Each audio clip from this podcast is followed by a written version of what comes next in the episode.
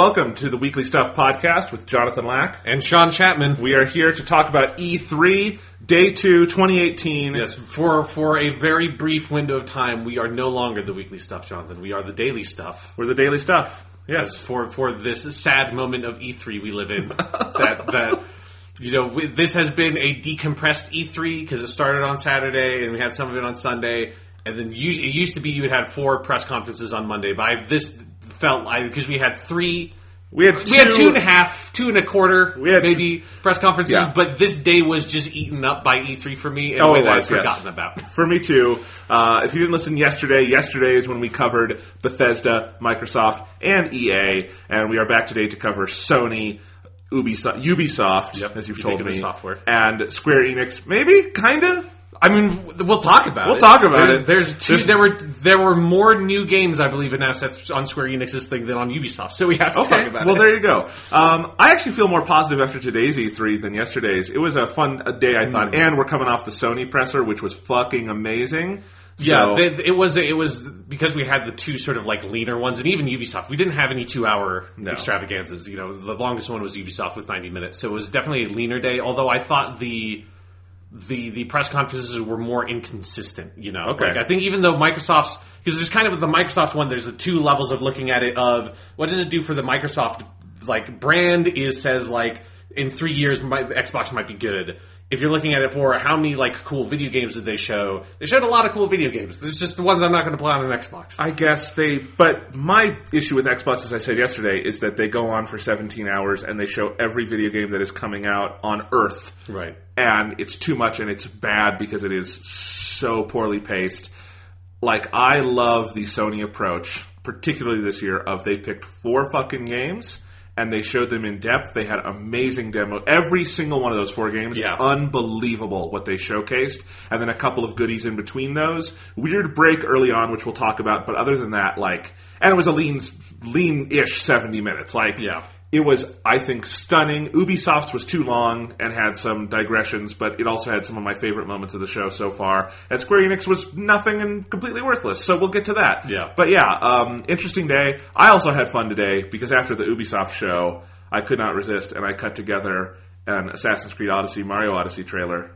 Did you watch that yet, Sean? No, I didn't know that you did this. All right, we're going to play that live for Sean on the podcast. Just give me a second here. Okay. All right, so there you go, Sean. Pause the podcast to show you that. Yes, it, it is. I, I don't know why you did that. It, it is very funny. It is up on our YouTube channel There right you now. go. Our hot ca- new, hot new video. Yes, it is called Super Assassin's Creed Odyssey, and you can search for that. And I was kind of editing it furiously because I knew once we had Assassin's Creed Odyssey footage, a lot of people were going to do that. Uh huh. Yes, So- I think I'm pretty sure Polygon already did it. Oh, okay. I, I didn't watch the video. I only saw I haven't seen a Polygon do it. thumbnail. Anyway, yes. mine has more heart in it. Yes, it's it's an indie production. you Indie know? production. Yeah, It was fun. Uh, sponsored by Big Video Game. Yes. So you know, it was uh, it was good. That was my favorite part of the day. And also, I'll have to say, wasn't that impressed by Assassin's Creed Odyssey when I was watching the show. By the time I finished editing that, I'm like, yeah, this game looks okay. Yeah, like I'm I'm kind of conflicted on it, but it, Yeah. it looks good. I like the Greece. Yeah, I spent a lot of time Like looking at Socrates. Assassin's Creed Odyssey footage, so it pretty much looks identical to Assassin's Creed Origin. Yes, yeah. So it looks like it could be DLC for that game, but I've heard good things from people who've actually played it. So Yeah. anyway, we'll get into all of that. But uh, any other overall thoughts on today, Sean? Um, one thing I just want to shout out because I have, you know, because we're recording these podcasts obviously the night of after a lot of these these conferences, and so Yeah. I we don't have a lot of time to sort of get like like cool on the stuff. Like we the the Sony press conference ended 20 minutes ago from us recording this. And I spent a lot of last night after we finished recording the podcast and this morning watching the Cyberpunk trailer like five or six times. That fucking trailer is amazing. Like it, it was really good seeing it one time, but it's so densely packed. Yeah. that it is the kind of trailer that you just have to watch and pause every two seconds and just look at it for a bit. I need to watch it, go back and watch it in actual like HD and not Yeah. really crappy streaming Yes, quality. that is another thing Yeah. that it, it looks so good. It is so, it is way more Ghost in the Shell than I realized watching it live at the end of the Microsoft press conference. And so for people who just watched it attached to the Microsoft conference, fucking just watch that video a couple of times through. There's so much awesome stuff jam packed in there. It's really good. yes. Yeah. All right. Well, you want to kick it off with uh, Square Enix? Let's let's kick it off of this morning. Square Enix showed up on YouTube and they're like, Did "Hey they? guys, Did they? Yosuke, Yosuke Matsuda, the CEO of Square Enix, was there, and he said, "We're, we're, we're we made some video games." When it started, I was actually kind of looking forward to it because I'm like, oh, Yeah. they're doing this Nintendo Direct style, Yep. where it's pre-recorded, it's a video package. They've got some stuff to show. That always works well for Nintendo. Nintendo's like directs are always quick and to the point, and they show good stuff. And whether or not you're going to play it, you're like, okay, you're not wasting my time. Yeah. But maybe, well, how long did it take before we realized they were wasting our time? Um, when the second second thing they showed was a Final Fantasy XIV expansion, and Okay. and when the first thing they showed was something that we had seen Not twelve hours ago. Not a Final Fantasy XIV expansion. A, a patch for a Final Fantasy XIV expansion that came out last summer. Okay, That's what I, that was. I, I don't. I'm not following anything about Final Fantasy XIV. So when they said stuff like Stormblood and Moonlight, I was like, I don't know what any of that means. Storm. Stormblood came out last year. That was like their second big expansion. That was their like you know like a like a World of Warcraft kind of one of their big expansions, like Panda Orgy or whatever it was called, Mists of Pandaria. But no, Okay. that's Yeah. Panda Orgy. That's what I want the next World of Warcraft to be. Um, You know, they have to dig deep into the Yes. Warcraft lore. It's like, well, in one of the books, there's this weird sentence that says that pandas love to fuck. I don't even know how that got in there, but we have to make a new expansion, so here we go. We're very punchy. It's the end of day two. Anyway, um, uh, Stormblood, and then the, the Moonlight thing was it's like version four point one point two. So that's how deep they were scraping off the barrel. And Final Fantasy fourteen is a great game. Just weird thing to show like that. Yeah, and it was just yeah. So the Square Enix thing was like thirty minutes long. Yeah. it, it might have even come in a little bit under that. It, it was very thin, and the weirdest thing about it is that we know that they're working on like three or four pretty significant games that they didn't talk about or show or do anything with at all. No. But we'll but let's let's just kind of go through a Sure. little bit of what they showed. So the best thing is that Keith David was emceeing it. He was narrating. Over That was it. great. I it was it, like that became exceedingly weird as the show went on when you realized that how short it was going to be. Like, why do you? I mean, Keith David's awesome. I'll take Keith David narrating anything, and I love that we have now on like record Keith David calling Nier Automata a masterpiece. We so, do. like that that voice clip is there. I should like get that as my fucking like ringtone or something. But it's like it's set in like the fabric of the universe now because Keith David said it. Yes. Um, but yeah, so they he sort of like did some of the transition stuff. But anyways, so the first thing they showed was Shadow of the Tomb Raider made its triumphant return from the Microsoft press conference stage from about twelve hours earlier. Um, let's see, they showed what because they showed like a trailer and then they showed a a game demo that was like okay in theory, but was so like just watching somebody play like a five minute stealth sequence of that game that did not build up. It It was- was, like if you watched only like the very, very like like a very truncated part of the Last of Us Two one of like it was just some of the sneaking around and that was kind of it. And it didn't accelerate into this big chase and everything else that you'd expect it to. It's like no, this is just someone very competently playing a stealth game in like a very like lackluster sequence. I, I had a couple problems with this. One was normally I don't complain about the streaming quality on these things because it is what it is, but there is also a reason why generally companies don't pick a scene from their game set in the pitch dark of night, Yeah, where like point. camouflage and color are important because you could not see what was going on in this. Uh, at least I couldn't because it was all giant macro blocks. Square Enix's stream was having a bunch of trouble this morning, and so it was just a nightmare to actually look at. And what there was there was Lara Croft killing people in the most brutal ways imaginable for five minutes. And here is one issue I do have with all the Shadow of the Tomb Raider marketing so far, is it has been 100% what we have seen built around Lara Croft brutally murdering people. Yep.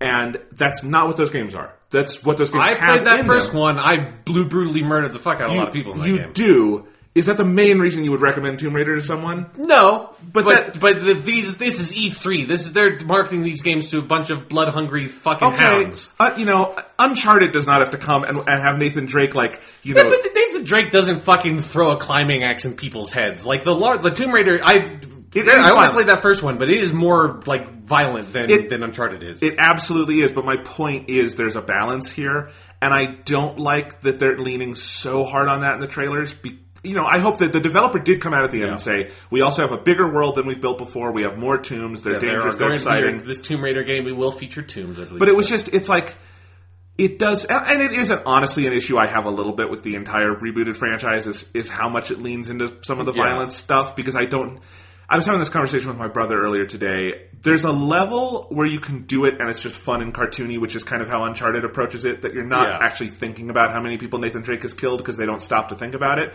Tomb Raider stops to think about it and then goes back into it more grisly than it was before. Yeah. But never actually stops to think about what would that actually do to the human psyche of any given person murdering that many people that brutally. Yeah. And so if you open the can of worms, you kind of have to dive into it, and they have never dived into it, but they really want the credit for opening the can of worms. And it is such a weird push and pull that I hope, if I have any worry about this game, it's that I think the other two didn't stray too far across that line to stop being enjoyable. I worry this one is going to be so much like like there are shots of Lara literally like covered in blood, like basking in the moonlight. I I don't know what where they're going with that. Yeah, it had like a weird sort of Rambo Yes. predator, like almost like like a much more violent Metal Gear Solid Three kind of Yes. because it had like all that kind of jungle stuff and her like covering herself in mud. And then for me, the thing that was the most brutal was probably when she just like strings a dude up by the neck and then like wraps him up around that branch and just Yeah. leaves. And it's like. Fuck! Like what? Like why? Why? Why that dude that way? Everybody else, you just slit their throat, and it's like you know. I don't think I want to get slit my throat slit. But if I were to have to be murdered by a crazy lady, I would rather have my throat slit than have her hang me from a tree. I guess No? all yeah. I guess all I will say is maybe the balance in the final game will be just right and it'll be really good. Yeah. But just like com- I can't help compare it to the Last of Us 2 demo we all just watched, where that one is just as violent, if not more. It's more violent, More definitely, violent. definitely more violent. But also look how it couches it in a very human framework that Yeah. even within that 10 minute demo contextualizes thematically the violence. I'm not saying every demo has to do that, but Naughty Dog is not just selling us on gore. And Yeah. that's a that is a fundamental difference for me. And it, and it is also just something of it is highlighted more when the demo is bad. Not because I'm not saying the demo is bad because I think the game's going to be bad. I think they structured the demo poorly Yes. and picked a bad section that didn't have pacing to it. It didn't evolve. It, it felt like I just sort of like ended up watching a weird like five minute excerpt of someone's like silent let's play of Shadow of the Tomb Raider where they're just going through this normal stealth section. Which when you're playing a game, that's fine that you have like a normal stealth section where you're just sneaking through and, and stealth killing people. When you're giving the demo, it has to have an ebb and flow and feature things and and change. Or I was just very bored by the end of that demo and waiting for what's going to be the big twist or something that happens to sort of spice things up. Yeah, not trying to be too negative. I already have this game pre-ordered. I'm looking forward to it. I'm gonna have to finish it in a week to make room for Spider-Man. Yeah. So there you go. What was next? Next was the Final Fantasy XIV stuff. That is the, the patch 4.3. Um, there is Monster Hunter World stuff, I guess, in Final Fantasy XIV. Yeah, I didn't understand what that was. There was a cute animation of all the characters together doing a little dance and then drinking a potion. yes, That was they fun. all gave the thumbs up. I like that. Yes. Then was was Captain Spirit the the Don't Nod Life is Strange 2 prequel thing. Um, but this is where they because they had for all of these they did have like or for most of these they had little interviews with the developers and in this one the developers did literally use the phrase Life is Strange expanded universe. Yes. it was like that's a it's it seems like it's an anthology series. It doesn't expanded universe is something different. The LISEU. Yeah. We're all gonna be saying it. Hashtag LISEU. Yep. It's coming next year. It's great. I can't wait for Don't Nod to expand enough that they just make their own E3 showcase with all Yes. their Life is Strange titles. LISEU E32019. Hashtag. I think we need to reboot Jonathan. I think he's, he's broken down. I've typed a lot of hashtags today, Sean. there, this was a very hashtag heavy E3 for sure. Yes. Um, but yeah, that Captain Spirit stuff was looks fine. It was the s- Looks same fine. stuff they showed on Microsoft stage. more Yeah, or we're less. we're pretty firmly into the oh, this is a Microsoft recap panel. yes. But the next thing isn't. The next thing is them showing a game that has been uh, released in a certain section of the world for over a year. But Dragon Quest XI, Yes. looks cool. Great trailer. Yeah, like it's, it's a really s- solid trailer. The art style looks so fucking good. so good. It would be way more sort of excited. Like I haven't played it, but I could play it. And so it's like for me, there's like a psychological thing of like, this looks like a trailer for a game that's already released, but it's. But it's not for solid. most people. They're Yes. doing a really thorough localization Yes, on it. there are lots of great UK accents on, Yes. on display in And if that you've- localization. if you've read anything about this, they're also making some pretty hefty changes to the game or like additions to um, make it maybe more palatable to a Western audience. Like it did feel cool to have Dragon Quest XI getting that big a pitch at Yes. E3. Yeah.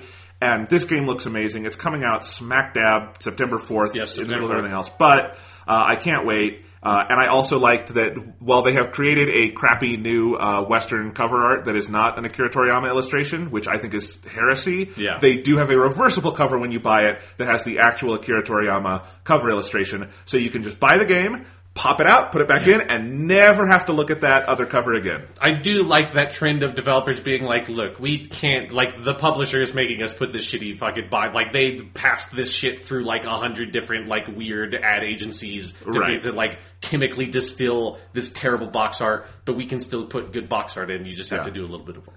just call me crazy in a you know a country that watches Dragon Ball Super so much we shut down Crunchyroll every Saturday night Uh-huh, yeah. or would when it was still on. I don't think putting Akira Toriyama's hand drawn art on the cover of your game is a downside. No. I really don't. I think there's a possibility that people might walk into Best Buy go, "What is that? I love Dragon Ball. Uh-huh. Oh, it says Akira Toriyama on the back. Maybe I'll buy this." Not an ad expert, just spitballing here. I mean, they, it's, again, it's chemically distilled in a way that is, is taken Yes. all the personality and flavor out. Oh well, looks good. Glad they're doing it. Still no 3DS port, but oh well. Uh, next up was this is a sort of a surprise new game announcement. It's called Babylon's Fall. It was just a trailer. Um, it, but the, like the thing that was interesting about it, they should honestly put this at the beginning of the trailer to like make you be like, oh, this is something I should pay attention to. Is that it's being developed by Platinum Games? I actually had that feeling because I was. It started. I was like, oh, Robo, and I was like looking on Twitter at something, and then it was like, like oh, Platinum Games. Oh, I'm like, can I rewind that? Like, Yeah. what was that? yeah, it it it looked like it was sort of high fantasy stuff. It was it had this weird. The beginning of the trailer was just them moving through like a sort of very elaborate calendar looking thing with like all these different eras and ages that were like 5420 CE and I don't know if that's supposed to mean like common era like actually like 3000 years in the future is when this game is set. I don't know. I was confused by that. I was because it had no context. It was just a Yeah. totally contextless trailer, no developer talking about it, anything. It had a very Dark Souls looking knight dude at the end who had some weird magic shit fly out of his shoulder and attack a monster. Yes. And that looked cool, but nothing else about the game. so Platinum Games made Nier, but we're not assuming this is another Yoko Taro. Th- no, this is definitely not. If they, this was a, another collaboration with Yoko Taro, they would have said for sure. Yes, I assume so. Um, yeah. Speaking of Yoko Taro, they they put Nier Automata, the Xbox One port, on this Exact this same ad as It is, it is literally the exact same ad. The only good thing about it was that Keith David got to say, you know, a masterpiece finds a new home. It's like, yeah, Yeah, Nier Automata is a masterpiece. I would love Keith David to look at any of my work and say something nice about it. yes, that, I, I hope that made your guitar very pleased. Yes. But yeah, no, that's just that was it. It felt very. It felt even more desperate than it was showed on Microsoft stage Yeah. because it was already shown on Microsoft stage. It's like I- why does why do the people watching the Square Enix press conference give a shit that Nier is coming to Xbox? The people watching the Square Enix press conference already have played Nier and on the PlayStation. Like, But hey, yeah, I assume Yoko Taro was sitting at home snorting meth through a pixie stick or something, and he that very dude, much enjoyed that that. dude does not need drugs. Okay. He is he is himself the drug. okay. Um, next up, we got a good trailer for um, Octopath Traveler, which is We coming did. out July 13th. Yep. That game looks cool. Looks great. It's about to come out, so I don't know if there's Yeah. anything more to say about it, but it looks cool. We will. I will talk about it on the podcast later this year. Yes. Probably. In, in like a month. Yes. Just Cause 4. I Again, also- in the, the like sloppy seconds of the Microsoft E3 press conference. Why would you just? I mean, we'll get to the meta of it later, I guess. Yeah. It really is at this point. It was baffling. Of like, either give Microsoft all your stuff or host your own show, but don't do both. Yeah, it's so they they went a little bit more in depth. I guess there is extreme weather, which is actually actually I don't want to say they went more in depth because they basically just said things that were very easily inferable by watching the trailer you saw at Microsoft. Yes. That like you could see that there was a giant gigantic tornado. You didn't then need a developer to tell you, oh, there are gigantic tornadoes in our game because of an extreme weather system. Um, you know, like I am not just cause doesn't really do anything for me. The one thing I do want to like sort of talk about a little bit because it, watching the Just Cause Four thing kind of reminded me of this, and then I think it came up again. What was oh, at Trials on the Ubisoft stage made me feel this of. There's this whole weird strand of video games this like that have come out relatively recently that started out like kind of serious but with like a tongue-in-cheek goofy side to it that has gone so far and it's just utterly completely absurd. Trials is like that, where we got the new Trials game trailer and it's just like no basis. It's like just here's this game that used to be like we kind of have fun with it, but it is like this kind of like serious skill based game, and then now it's just absurdity. Just Cause was like that. It was like this was like had its absurdity, but had a grounding in something. And then we watch the Just Cause Four trailer. It's like no, and now we're strapping balloons to cars and flying blood. It's like there's no narrative contextual framing to make the things that are absurd feel actually absurd. If everything is absurd, nothing is absurd. Like that's Yes. how absurdity works. Well, Saints Row ran into that brick wall. Yeah, that is right? yeah, that's the the main one is like Yeah. Saints Row did that. That's also exactly how Crackdown 3 looks to me of like Crackdown Yes. 1 again, there's a lot of silly shit that happens in that game, but it has a core like seriousness to it that makes the wacky shit feel cool and wacky. Well, this is why I think Sony took 10 years off God of War and rebooted it, so we didn't have God of War 6, where he is like strapping a balloon to Greek gods and like sending them into space. Yeah, where they start making the video game specifically for like the weird dude bro who like they'll he's just like look at like the blades Well- of chaos and it cuts everybody up and Make- it's ridiculous giant things. Making the game for the meme. Yes, Right. exactly. That's kind of what Just Cause 4's demo felt like. Like this, just I don't even understand what game you're making anymore because it is just stupid. And if, if all it is is stupid, it's not interesting. I want that. Something. I want that on the Game of the Year edition of Just Cause 4. It will never win Game of the Year, but it would be there, and it would be Sean Channel Weekly Stuff Podcast, more like just stupid. Yeah, that's that is what it is. Moving on, something else that was very stupid, but also just one of the weirdest things that's happened with this E3 is a completely contextless trailer for something called at the end you found out called The Quiet Man, which was it was an FMV video of a dude walking down the street who turns into an alley and encounters racial stereotypes of of some Latino young men and then beats them up when it Yes. turns into a video game. Yeah, let's just be clear. What this was was a white guy walks down an alley, finds three Latino guys minding their own business.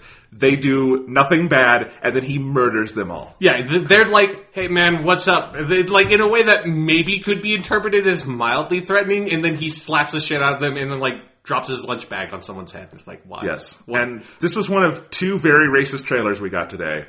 And I, not at E, Square Enix, the other one was at Ubisoft. And I tweeted that. That was a really racist trailer. And I had, you know what, Sean, someone come back with an MS-13 comment. Okay. So, so, yes, the, uh, the internet is, and America is crazy. yeah, no, this was just. I don't know what the because they didn't even put the developer on it, and I No, had to, I- I did some digging and found out the developer is a Human Head, I believe, who they made the original Prey game, and they Oh. have been kind of wayward since then because they were making Prey two, the old Prey two that then got canceled and then got rebooted as the new Prey game by Arkane that came out last year. So like that developer that made games that people like, but this this trailer was just so absurd. I don't actually. I think I have a tweet from Wario64 that I can't. I can't source this. This is like every time I tried to try to kind of find out where Wario64 got this from. It just went back to his own tweet, so don't take this as like the gospel on this game. But it's the only information I could possibly find, so I'm just going to read this tweet. The Quiet Man delivers an immersive story-driven cinematic action experience seamlessly blending high production live action realistic CG and pulse pounding action gameplay. Embark on an adrenaline fueled motion picture like experience which can be completed in one sitting. Nice. So that I guess is what the Quiet Man is. I don't know. I'm I'm not that interested. Yeah, I don't need any more. Video games are movies now. Fuck off. Let a video game be a video game. Yeah, it's done. Yeah. Moving on, we got. I think this is this was the last thing they showed was the second trailer for Kingdom Hearts three. Which was mostly just the Microsoft trailer, but Ratatouille, or Remy Yeah. from Ratatouille was now in his head, and there was a long digression about Roxas and AI and a computer world that made Uh, sure, yes, there was. It, the best part about the trailer was before the trailer started, Keith David said a couple of sentences, and one of them being, "For every question, there is an answer." It's like that. I don't like that Square Enix made Keith David lie to me. Because that's not fucking true. There is not an answer for every question that anybody could ever possibly about Kingdom Hearts 3. But yes, it was mostly footage from the the Microsoft trailer recut um, with some new stuff like Ratatouille in there. Uh, they ended with some of the most utterly fucking incomprehensible plot spew garbage I've ever heard from anything to the point where it didn't sound like people were speaking English anymore, even though I know that they were. I know, it's what's wonderful about it. Yes, so It's, Roxas, my heart is in my heart, and somebody's gone the lease. I don't know. Yeah. Yeah, so that's that's it. That's that's all they had to show. Square. Oh, Enix. we're already done. Okay. yeah, that's it. Uh huh. Well, uh, let's save Kingdom Hearts 3 talk more for Sony because they had an actual new trailer.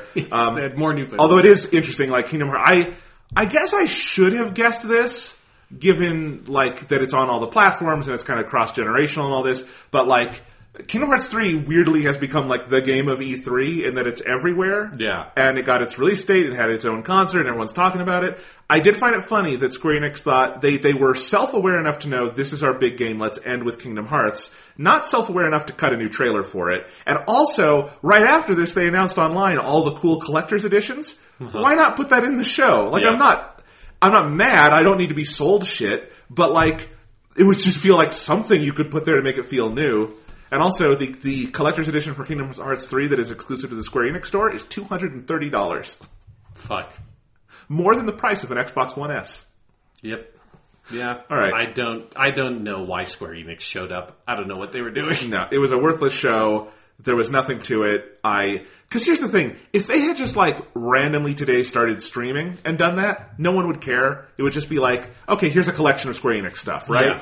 And people might even find some of the little surprises cool. But because they like hyped it for weeks, it's like we're coming back. They positioned themselves as one of like the big six this year. Yeah, and they because they had a pretty decent one of these a couple of years ago where they showed more stuff. Like that's where they debuted Nier Automata. Like there was stuff in that press conference they did like two or three years ago. Yeah, so this was bizarre. They also had, as you say, all this other stuff Yeah. that they could have talked about. So we saw no Dragon Quest Builders 2, which is Right. a game that is announced that we know that they are making. And that one's also imminent. Like it's Yes. coming in the next year. It will be out probably by the next E E3. yeah, so either either they have lied to people and that video game doesn't actually exist, or they just decided randomly not to show it. I don't Also know. a very popular game over here. So Uh-huh, yeah, so it, there was more than enough space Yes. to show that, you know? Um, there also did not show any of the Final Fantasy VII remake, which there was nowhere at this E3 at all, which What's the last like time? exist. What's the last time we saw that?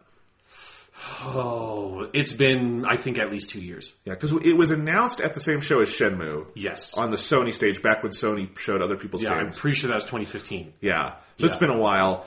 I don't know if it doesn't exist. I will say this: it's being directed by, um, what's the Kingdom Hearts guy? Uh, Tetsuya Nomura? Tetsuya Nomura. I forget his name every time. It is also directed by Tetsuya Nomura. He's also obviously directing Kingdom Hearts 3. I do wonder if they just hit a pause button on it until he's done with Kingdom Hearts 3, and then he's going to go back to it, because that's actually where Kingdom Hearts 3 was for many years when he was directing Final Fantasy 15, and then someone finally realized we can't do both of these at the same time. Yes, Um, if we are a large video game company, we can get two project leads. Yes, we can so- scrounge those up. So that's when Hajime Tabata took uh, Final Fantasy 15 for its last year of development, and then Nomura went over to Kingdom Hearts 3, and then in that same time was when the announcement of Final Fantasy 7 Remake happened. Nomura was talking about it a lot for like a year, and then it's been radio silence. So I don't know if the project was canceled, although that's certainly possible, but I do wonder if it's just like all hands on deck for obviously what is a very ambitious Kingdom Hearts 3. Yeah.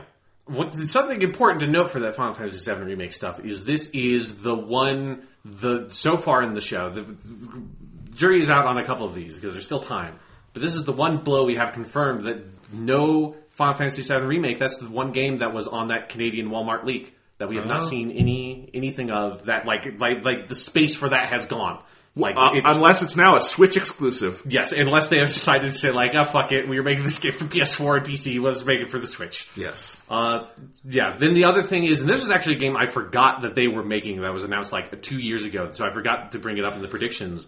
But Crystal Dynamics is working on an Avengers game. Yes, I thought we might see that, but we did not. Yeah, so that was also complete, and we haven't heard anything about that game for like two years. Which I believe the like old Tomb Raider team is working on that, and like Eidos Montreal or someone is working on. Yeah, Shadow of the Tomb Shadow the Raider is not. It's it's Crystal Dynamics is listed because I think people worked with them on it. But yeah, Eidos Montreal took Shadow of the Tomb Raider, so it's a completely different team.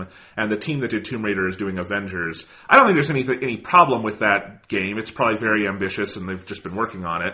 Um, I mean, if you think about it, like you know, when we first saw Spider Man, that was three years out from when Spider Man was actually going to come out. And you know, maybe Square Enix is just playing this one closer to the vest. But if you're going to do that, then you do Don't not not have do this it. video. Like, Yes. there's no reason to have this video if you're not going to announce some things that are going to come out a little bit in the future. Yeah. Another thing I thought, like, kind of last note on the Square Enix thing that I thought was kind of interesting, just in sort of juxtaposition with the Microsoft stuff, is that there were a couple of games, like I think The Quiet Man, and definitely, um, what's the fucking platinum one? Where was that? Babylon's Fall. Those two for sure, and I'm pretty sure Dragon Quest Eleven. Those are not coming out on Xbox One. Oh, So interesting. like they was just they had logos for PS4 and like Steam, and that was it.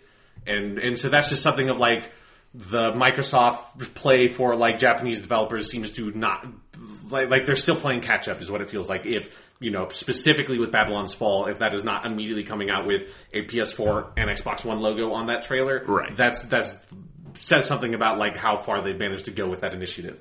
Yeah. Well, and honestly, we're going to see more of that because uh, you know it's it's extra work, and there's a certain point on the spreadsheet where you're not going to get enough sales to make it worth the work. Yeah. So, yeah. All right, That, that, that's sad. that's Square Enix. All right, Square That's- Enix. I I think we talked about it longer than their fucking press conference. We was. did. So let's move on. Yeah. So next up, we've got a, a much bigger, although not many more new games, but still much bigger uh, press conference out from Ubiquitous Software. Yes, but it was fun. It was fun. It was fun. It was- That's new games, whatever. It was fun. It had energy. Well, you know, like the point of the E3 press conference is to you know display the strength of your platform, not to just have a good time. Like I- I, like, I I, want to so. have both. I want to have both, but I mean, Sony didn't show new games, really. But they showed like in-depth looks at Yes, games yes. that exist, not a like very pie in the sky look at Beyond Good and Evil 2 with a weird, weird other stuff. Like, Except that was a really good. and then trailer. also them talking like about multiple games that already are have been out for a while. Like, Yeah. like no, it uh, was look. It was it was too long. This should have been Yeah. at max an hour. It was ninety minutes. A bunch of it went on way too long. There was a section in the middle that was just in the exact same order, in the exact same way. Multiple things they talked about at the last E3, Uh-huh. and that was kind of annoying. But I also thought like this had two or three of my favorite moments at E3 so far. So you know, I grade on a curve. Yeah, for me, as someone who like plays quite, a, usually plays quite a bit of Ubisoft games, I felt like they they didn't show anything other than Assassin's Creed that really interested me. You And really, you really want that Watch Dogs three, don't you? I really want a new Splinter Cell game because it's Okay. been a long fucking. It's been like five years. Like make a new. And that that was the other one. That is the other Canadian Walmart leak. No fucking Splinter Cell, and obviously it's not going to be anywhere else. Yeah, That's Un- unless Nintendo Switch exclusive. well, then that would be that would be a very weird move. As we saw today, Ubisoft really loves Nintendo. They have They're a, cozying they, up real close with yeah, Nintendo. they get Miyamoto to fly the fuck out for this shit. I, the, Miyamoto was already here. Probably, He's here probably. for Nintendo. He's Yes, not I here know, for I know. Ubisoft. Yeah, Um. Uh. So, anyways, let's let's go through a little bit of their press conference. First note, significant note: Aisha Tyler is not back, which means I don't think she's going to be out on the Ubisoft stage anymore. This is two years in a row, and that makes me sad. maybe Um, she's got bigger and better things going on. You know, maybe she's just like, "You're not announcing fucking Splinter Cell, that I'm not showing up, assholes." Like, what do you? you want me up here talking about fucking CG trailer and like the Division Two for five hours? No way. Um, I like the idea of because that probably wouldn't be an actual conversation with Aisha Tyler. It would be her agent, and I like her agent having to relay that message to like like another. yeah, there's there's a post-it note on her like computer screen written by Aisha Tyler. This is like no Splinter Cell, no deal. Yeah, and he's like, um, my client, Miss Tyler, uh, she has some feelings that um, there's not enough of a video game by the name of, let me see here, Splintered Cell. Yeah. And uh, if you were to show that, she would be more amenable to showing up on your E3 press conference. Yeah. Anyway, but it started with something even better, I think, which was a dancing panda. No, it started with a very, and this is maybe one of the reasons why I feel a bit down on the Ubisoft press conference, is that it actually started with a very bad joke about like the keychain link or leak from the, the Assassin's Creed thing, and the dude is like, "Ah, it's the keychain joke," and I was like, "Pete Hines did a much better version of this last night." Oh, I missed that. compete." Yeah, it was it was like it might have technically been like the very end of the pre-show or Okay. something.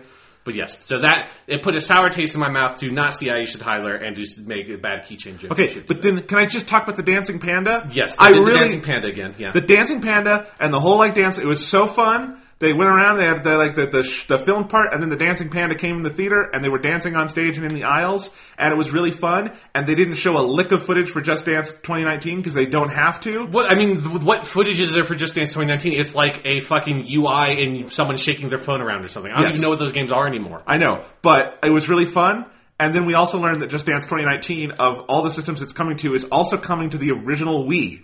Well, they didn't say it this year because this year was the year they learned nobody's going to say a fucking word about this video game at all because there's no point Right. in it. But in the past couple of years, when they have revealed their new Just Dance game, they say the phrase, and it is coming to every platform. Yes. And it's like when they say that, they basically mean that. You know, that's they should have. If if Bethesda did get ahead of them, both in like the the leak joke. And in this the, the the port joke, they should have made a fucking video with Keegan Michael Key about how Just, Dance is on Alexa, and it's Yes. like I want to shake my hips to the right. Okay, or whatever, you know. That's But yes, anyway, uh, yeah, I've only ever played Just Dance once. It was a Wii version at a friend's house, and I think it was Katy Perry's California Girls, and it was not very interesting. And Like, yeah, I'm honestly not entirely convinced that these Just Dance video games even exist anymore, just because of the way that this is shown. Is in this like, if you didn't look at the logo in the background, you would have never known that it was Just Dance because nobody said anything, nobody showed anything from the game.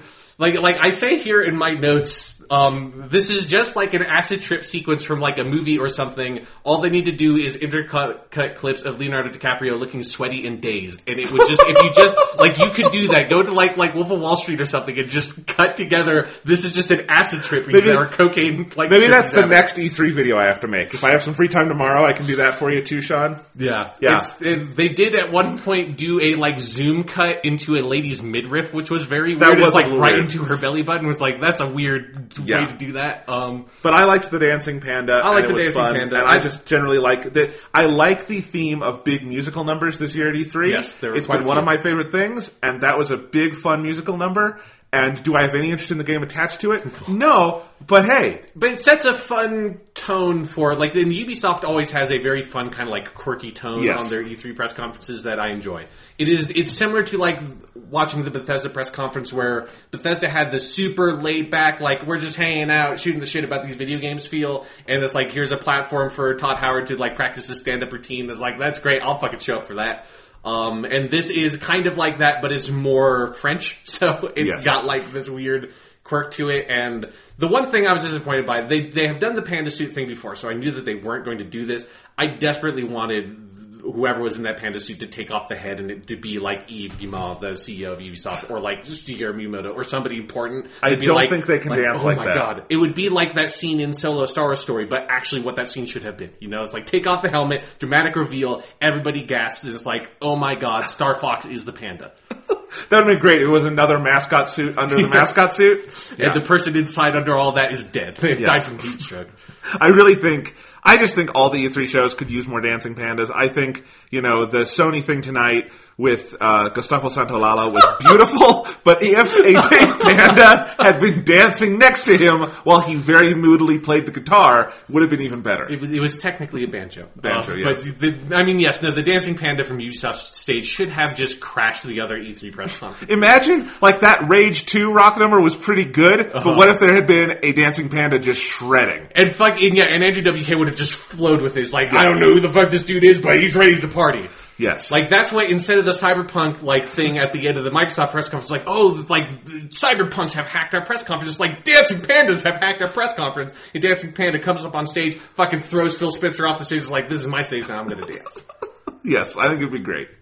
Anyways, that's that is more than any human being has talked in any relation to Just Dance 2019 ever so far. So Yes. congratulations to us for getting for doing that. We should be in the fucking Guinness World Book of Records. We should.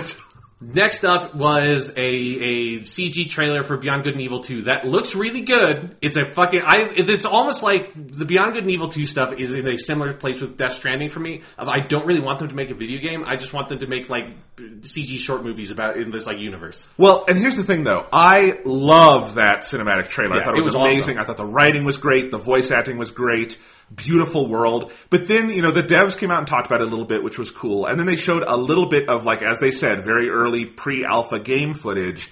And like just that little hint of actually playing in that world they built looked so cool with like the jumping around on the different flying vehicles and stuff that, you know, who knows? This game could be coming out in 2025. I don't know. Or never coming out. Or never coming out. Very distinct possibility. But uh, I I loved the look out of it. This one really captured me because I don't I, I had to look up what was Beyond Good and Evil one. Like oh, it was on the GameCube. It was a long like time ago. like I have not played Beyond Good and Evil one, but I kind of thought I understood what Beyond Good and Evil was, and then I watched this trailer. It's like, because they do this dramatic reveal because it's supposed to be a prequel, and they do a dramatic reveal at the end of the trailer where Jade, the main character from the first game, shows up with the sword. And it's like I thought she was like a Lois Lane kind of photojournalist, and I looked at it as like, yeah, that's what she. Was she a space assassin before that? Like, it makes me want to play Beyond Good and Evil 1 to find out if there's like some weird part of that game Yes. I just completely did not understand happened. I did spend some time today seeing if there was a way I could play that game easily today. It's on Steam. It's on Steam. Yeah. Okay, I don't have a PC, so but yeah, So I, because I did the same thing. Yes. Yeah. I do. I, It's yeah. on Xbox, but they haven't added it to Xbox 360 backwards compat. I oh. bet they will. That seems Yeah. like an easy, not easy, but like an obvious choice. But what I was going to say is that either way, you don't know about the first one. This one looks very cool to me. I love the look of it. it I said this. It looks like a playable Luc Besson movie, like the Sure, Fifth Element that, or yeah. that Valerian movie he did last year. Neither of which I've seen in full because they don't look like cohesive movies I would actually enjoy. They're not. They look like something I would love to go play and exist in. So I'm actually psyched for this. I think it's a Yeah. little bizarre that this was their opening game after Just Dance 2019 when again, no, nothing on the horizon. This, this is probably, if it comes out this generation, it'll be very late. Um, uh, but it is kind of cool to see Ubisoft is clearly like psyched for this thing. They're not burying it. I mean, know, but it is the kind of thing in like, kind of like with Anthem, but even more extreme. Of I just don't really know what the game is, and it feels like they don't know what the game is. Yeah, but they're also not telling us it's coming out in six months. So That's, that's, the true, difference. but but still, like it's but it's impossible for me to get excited about a game that I have no idea what it is. I mean, like I'm excited about your CG trailer. It seems pretty clear. It's like a story-based game, and you go play in the city. Is and it? Like, because the last time they talked about this game, it was a giant sandbox, like No Man's Sky style. Pitch. Oh, it was? Okay. Yeah, like I don't think you know what this game is because they don't know what Okay. the game is. Yeah, okay, that's because weird. the next thing that happened was Joseph Gordon-Levitt came out on stage. right. I missed some of this, so you're gonna have to fill me in. Okay, there were things going on, Because this is actually maybe the thing that makes me the most down on Beyond Good and Evil 2 because I think it's kind of sketchy what happens. So, Okay. Joseph Gordon-Levitt comes in. Did you see that Joseph Gordon-Levitt came out on stage? I, saw the tail end. I was like, I had to go out of the room for a minute, come back in. It's all live, obviously, and I'm like, why was Joseph Gordon-Levitt there? And I was confused. So apparently, Joseph Gordon-Levitt is the like founder, co-founder of a company called Hit Record that Yes. does some sort of collaborative art thing. Um, and so what they are doing is, it seems that they are. You can frame this in a lot of ways that make it sound like super positive and cool, or like very negative and exploitative. I kind of feel that it sounds kind of exploitative to me. Of they're sort of outsourcing a lot of the like bulk production, like asset generation stuff for this game to the fan community. Of that, basically, what you can do, it seems, is you can like create music, create like art, like textures, character models, that kind of stuff. And submit them somehow through this hit record thing. I don't understand how any of this shit works. Yeah. Because it was not explained in any like in-depth way, and it's a complicated concept. And uh, it, it's something of where eventually it sort of came out that you would be paid for it if you if your work that you did was picked and they have fifty thousand dollars in total to distribute across the fan community for a game that uh, the one one Patrick Klepek, video game noted video game journalist on Twitter, then made a very good tweet in response to that tweet that announced that of like Ubisoft made two billion dollars last year. Yeah. this is fifty thousand for Beyond Good and Evil Two, which you know they spent more than fifty thousand dollars making that fucking CG trailer. You know, Yes. like that's no money, and the way that you're pitching this, like. Like, hey guys, you all love Beyond Good and Evil 2, and we can all make Beyond Good and Evil 2 together. This video game that Ubisoft, if it comes out, is going to make literally millions of dollars off of, and you will get like five bucks for your like like actual labor that you produced that is like video game design work that we hire people to do that have salaried positions, but we're going to undercut them and like outsource this shit to you. Is like that's fucked up. It's very scummy. It's weird because there are ways I could imagine that being cool if it was just like, if you want to submit fan art, we'll put it in the game in like the bars and stuff. Sure, yeah. That would be, no one would have a problem with that. That would be a different thing. Frame it in the right way, and it's like a contest, and like there's like Yeah. clear terms, and you like because the kind of thing of the is is that you're asking people to make like generate labor for you that they then submit to you, and then you decide whether or not you pay them for it after Yeah. they've always like it's something fucked up. It's weird. Like there are a lot of people um, in the game community that know a lot more about this shit than I do. That you can go find like Austin Walker or Scott Benson, who's a developer, has a good thread on Twitter about it. Um, it's just weird. I don't know. It's complicated, so I, it might not be as bad as it seemed but it's very hard to tell. And there's just something fucking weird about let's put a big movie star on the stage and say, "Hey guys, make stuff for our video game," and then just leave. It's like I don't know. Like again, it sounds like you don't even understand what video game you're making when you're asking everybody else to make it for you. Very strange. See if I think if I had seen that, I think I would have not been as excited about this part of the show.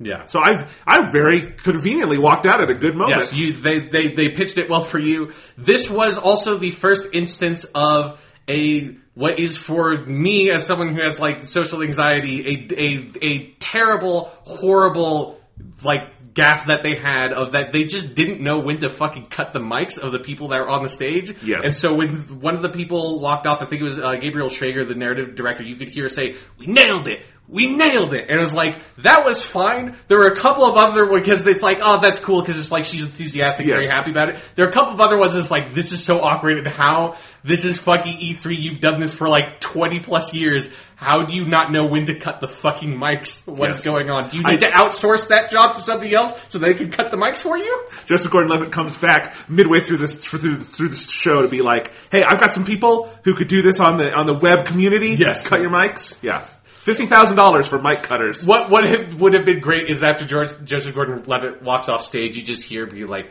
"Those suckers, they bought it again." It's like, oh no. Yes. Um, but yeah, so that's I I recommend people to sort of dig in more to that weird uh, hit record stuff because it's, it's interesting. It's I have to say, one of my favorite tweets from today. Ah, I forget who this was. I think it was Heather Alexandra from Kotaku Mm-hmm. had a tweet that was that part would have been way better if Joseph Gordon-Levitt had just used his Philippe Petit voice from the uh, Man on Wire movie, Uh-huh, yeah. and that is absolutely true. It's like the weird accent, the French accent. French yeah. accent, yes. Which he's on the Ubisoft stage. Why Yes. not? Yeah. They should they should have just had him be on a wire like above the stage. Like that's Yeah. how like I could see Ubisoft doing that if if he was up for it. Yeah. If old Joe was up for it. Uh, so that's that's Beyond Good and Evil 2. Next up, they talked about Rainbow Six Siege for a while, which is a video game that has been out for like three years. Um, it has 35 million players apparently, which is a lot of people. Like I knew that this game was, been very successful with like the post launch support, uh, but I did not realize that they, that it was that successful. And they talked about esports. Do you have anything to say about Rainbow Six Siege, Jonathan? I don't. I did think their little esports section was much better than say the Oh, one yes. at EA. Oh, God, like yeah. I, it's not something I'm personally into, but the little like documentary footage they showed was like, okay, that's cool. That's the kind of stuff like if you're going to highlight esports that is interesting to me. Yeah, And- because they specifically said that they are making a documentary about like the Rainbow Six esports scene called Another Mindset. That like so they're like actually making a documentary about it, which is cool. And Yes. th- that seems to me like it felt to me like oh shit right that's like one of the things that esports really desperately needs is it needs that kind of like some good documentaries and it needs like esports will be a thing once they have a really good feel good sports movie that comes out during the summer that is all about esports athletes like in the way that you have like all those fucking sports movies from like the 70s and 80s and shit that did that like that's what esports needs and and then esports will have hit the main culture yes. and you know who the person in that movie will be? Mr. Joseph Gordon-Levitt. Exactly. Yes, of course. Where he, he outsources his his esports team on Hit Record and some of young up and coming, you know, kid I was- on the streets. I was going to say he would play the real life kid on the He's, streets. he's too old. He's he's aged out Sean, of esports. You are in Hollywood, are you ev- But you're too old for esports once you're like 22 years old. Okay, that's your, true. your reflexes have aged out already. It is Okay. brutal. It it is, is. brutal on the streets of esports. All right. Um, next up was probably my favorite part of the Ubisoft stage, even if I'm not that interested in the game, was when uh, Antti Ilvessuo, I don't even know how to pronounce the name, the creative director um, on the next Trials game. This is so great. He's been on the stage a couple of times. He basically is the guy who's always on stage, stage for a Trials game. He came out in like an Evel Knievel looking suit on a motorcycle and just drove up to the stage. I was. Um, I- they didn't have any ramps, so it obviously was not feasible. I wish that he could have just driven the motorcycle onto the stage and like flip the bird to the Forza people because all they ever do is like fucking spin cars around. It's just like he drove it on stage. That's what you all should have done because it would be really cool. He didn't quite go that far. What he did do was a staged pratfall into a like desk with a computer on it that like collapsed in you know movie fashion.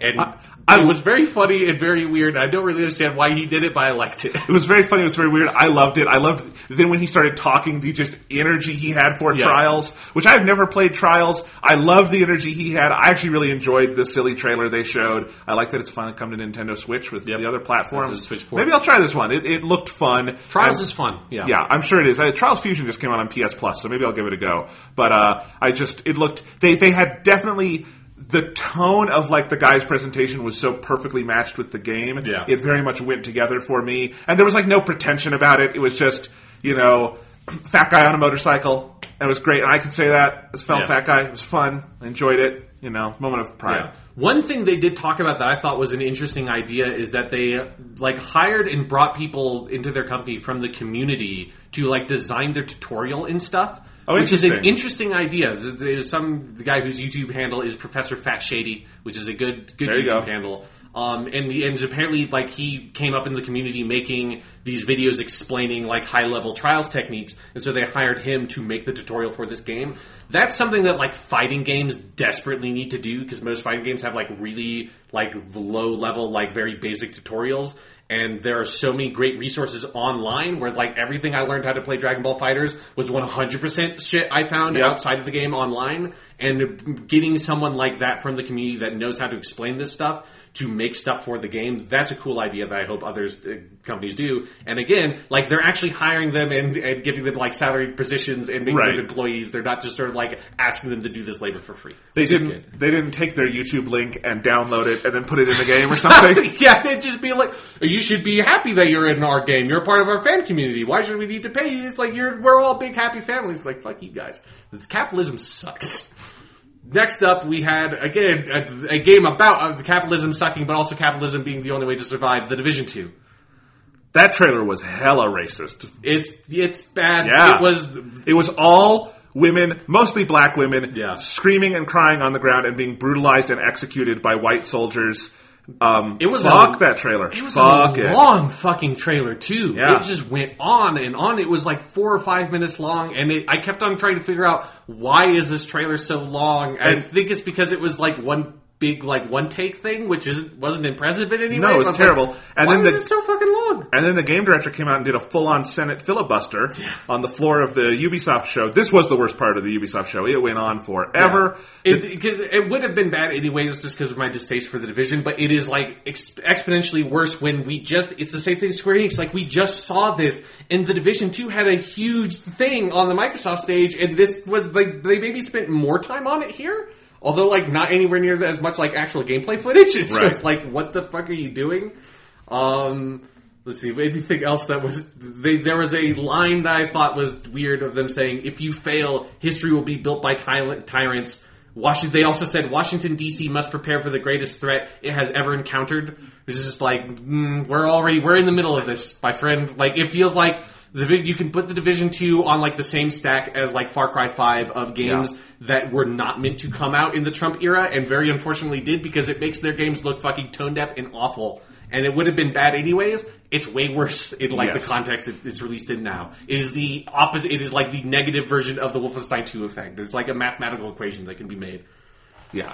Yeah, Division 2, gross. Very Moving gross. on. Something something that was very pleasant. There's there's a bit of a whiplash thing going on a bit in the Ubisoft here. Um, they had the Mario and Rabbids section where Grant Kirkhope came out on stage and did the like Sony we're gonna just like live orchestrate the trailer for our video game. This it was, very cool. This is my favorite part of E3, and I want to Yeah. talk about it. Maybe not Okay. out completely because Sony had some really good demos, but like in terms of just one little video game trailer, this is my favorite one of E3 so far. Like not a giant demo, but just a Right, trailer. Because one, the trailer for that little that D, it's a DLC, but it's basically a full extra campaign kind of thing. Right. Is so charming. I love all the in jokes they have in there about Donkey Kong. The way they've put the Rabbids in there. You now have Rabbid Cranky Kong, which is great. And just like especially also a year out of like last year we watched all the Mario and Rabbid stuff being like that looks surprisingly good, but let's wait and see because it was such a weird idea. And this year we've all played Mario plus Rabbids and it's a fantastic game, one of the best Mario RPGs, and all the Rabbid stuff was very charming and funny in that universe. And so I'm watching this just being like, God, I loved that game. I can't wait to play more of it. I love how they're leaning into the Donkey Kong of it all. And on top of that, you had Mr. Grant fucking Kirkhope Yep. up there leading a live band slash little like string quartet kind of thing um, over it with uh, both original music of his own for this game, some of his Donkey Kong 64 music, some Donkey Kong country music, all together in this suite over the trailer. That was just such a purely joyous moment, also combined with a game I am very excited to play, that it was just a, a kind of slam dunk moment for E3 for me. Very fun. Yeah, it was. It was slightly undercut that be right before that happened, the guy uh, who's an executive producer on the game, Xavier Manzanares, who kind of like introduced this segment, he walked off stage to make room for Grant Kirkhope and everybody. And this is where we got the, again the mic thing of someone saying, "I'm so sorry that we changed your entrance right before the show." He's like, "Oh, it changes every day." I'm so sorry. it's like, what? Dude, that's you're not supposed to hear that. That's not a fun one to hear. That's a very awkward one to hear. It's like, again, it just like it just stresses me out to hear that kind of stuff because like I just imagine myself in that scenario and I would explode from Yeah. embarrassment. But anyway, I love this. Yeah. This is coming out June 26th. Yeah, so in a couple of weeks. Yeah, and it's uh, I checked on the Nintendo eShop. It's only a fourteen ninety nine DLC. It's pretty cheap, and the season pass is twenty. And if you have that, you get this uh, a day early, actually. And again, they're adding like a whole island to the game, which there are four of those in the main game. So it's like a quarter the size of the main game, which for a DLC is pretty meaty. So Yes. I'm excited. I and then when I was making my notes, I did make a Donkey Konga joke early in the notes, and then by the end, I noted there is actually a Donkey Konga attack apparently in Mario and Rabbids because you saw it for a brief Yes. second, and so they made good on it, and and I'm I'm glad. Yeah, of course they were going to make a Donkey Konga joke. Yes. I, I do have to say one disappointment is that the Grant Kirkhope uh, band called the Critical Hits, only two of the members were wearing Donkey Kong ties. They should have all been wearing Donkey Kong ties. Okay, That's that's, that's just a weird. I That's get like it. a weird gap. Maybe they didn't have enough to go around. That, that's what it kind of felt like to me. Yeah, maybe Shigeru Miyamoto only brought two Donkey Kong ties with him from Japan. Yes, that's where like- they're they are like hand manufactured. Yeah. Yes. In, in Kyoto. Yeah. Yes. Um, moving on, a section that I thought was was pretty strong, a lot stronger than I was expecting, was Skull and Bones. Had a a nice sort of CG trailer that was like really well put together. really well put together because I didn't know this game was going to have any particular narrative content. Yeah. But it was like, oh, that's cool, like pirate ass pirate stuff. Well, what this presentation felt like to me, like combined with knowing that they have kind of like delayed the game for a year from its original projection, is if like if you remember the original demo and kind of like half pitch for the game, that was the pitch was a bit unclear, but it was way more sort of like multiplayer focused originally, Right. and this showed a, there's still a lot of multiplayer stuff. But this one showed more like story context. It showed you at like the base, sort of like customizing your ship. It showed a pirate dude that you're con- obviously controlling, kind of like walking around in your base. And that was the kind of stuff that felt like the original pitch of the game maybe not would have not had that, and people were kind of clamoring for Yes. something that was a bit like bigger of a pirate experience. So I'm guessing that they kind of expanded the scope of what the game was going to be and Yeah, delayed it. this looks like a game that was delayed because they decided to make more of it, not Yes. because it had a troubled production. Uh-huh. It- honestly, it feels like maybe two years ago at E3, like they saw the positive reception and they're like, should we do more with this? And that's why it's taking forever. Yeah. Um, because I love this. I love like the tone, like the set. Because I'm kind of a I love naval based novels. yeah. And this one is clearly set in like a. They even have the tagline: "Pirates, piracy is dead. Long live piracy." Yeah. Of like a late piracy era sort of thing. Kind of reminded me of. Um, I don't know if you, uh, you've ever heard of this. There's a Michael Crichton book called Pirate Latitudes. It's one of the ones they published after he died. Like it was a Hmm. Manuscript on his laptop that they found. But it's really great. I wish he would have published it. It's, it's like one of his early books that they're shorter, non-political. But it's um, it's like it's kind of like that. You're it's a it's a mean little book that's like just it it is kind of like sharp and to the point, and it does have that same kind of feeling of like piracy has kind of gone underground a little more, and there's something very rough about it. Um, and I just I love the tone of that. And then all the gameplay they showed was really cool and solid. Looked much more than just like a spin-off of Assassin's Creed 4. Yeah. And I did think the demo went on a little too long, but I did It's over- also like it felt like part of the reason it felt like that to me was that the boat combat feels something that's a hard thing to make a like a trailer around because it's not as like sexy as like a first person shooter or something that's very fast paced. It's not easy as easy to cut around a trailer for this as is like a Rage Two. Right. This is like a lot of like lining up your shot, getting on like the top, cresting that wave, and then firing all your cannons into sails and stuff. But it looks like it's going to play great. It looks Yeah. good. Uh, and basically, I walked away from this uh, just saying to myself, "This is what I wanted out of Sea of Thieves." Yeah, so this is what I wrote in my notes. Is it's like Sea of Thieves but a video game. Yes. which was because it literally like kind of it almost felt weirdly intentional. Of like you kind of ran down the bullet points of everything they were doing. Of like there's like shared world multiplayer and like you're like sieging these forts and then you're attacking other like things to get their loot and then like fighting each other over the loot at the end. And it's kind of that sort of Kane and Lynchy. We are like making a like sort of dangerous alliance, and then once that like you know the gold is out in the open, then the alliance breaks down and every it's every pirate for themselves. all that kind of stuff that is very much a part of the pitch of Sea of Thieves, but with an actual video game in there too, which is a nice bonus. Yeah, it's a video game, not a Fisher Price toy. Yeah. Um, this was also at the very beginning of this trailer. We had another mic weird thing happening where somebody like just you could hear on their mic backstage saying Brian, Brian. Which at first I thought that was because this is right before the trailer came up, so I thought that was like a part of the trailer, and then it was pirates. And like I ain't never heard of no pirate named Brian. That's like a Star Wars character named Toby. Callbacks. All right. Yeah. What was Um, next? Next was somebody behind the Ubisoft stage saying, lights up. And then I wrote my notes, mics off, guys. Cut the mics. What are you doing? Um, but the, actually what was next was Elijah Wood came out on stage. Right. For the Transference game that is coming out uh, later this fall, which I think maybe is not just a VR game now. I was not very Yes, clear. they, they, Yeah. I saw that in a separate press release, but it's for all platforms, Yeah. not just VR. Which, which is cool because I do not own a VR thing. And Yeah, nobody people- does. Yeah, most people do not own a VR thing. you know who Um, owns a VR thing? Journalists. Nobody else. I bet Elijah Wood has a PSVR at home because Sure. he is helping make this video game, so they Yes. must have given him one for free. I love Elijah Wood. I He's love so seeing him charming. I He's love so him so charming. much. Yeah. Yeah, he. I liked he had like a he broke for a second when he was delivering the thing and had that great like look deadpan into the cameras. No, and then he went back. to Yep. me. It's like.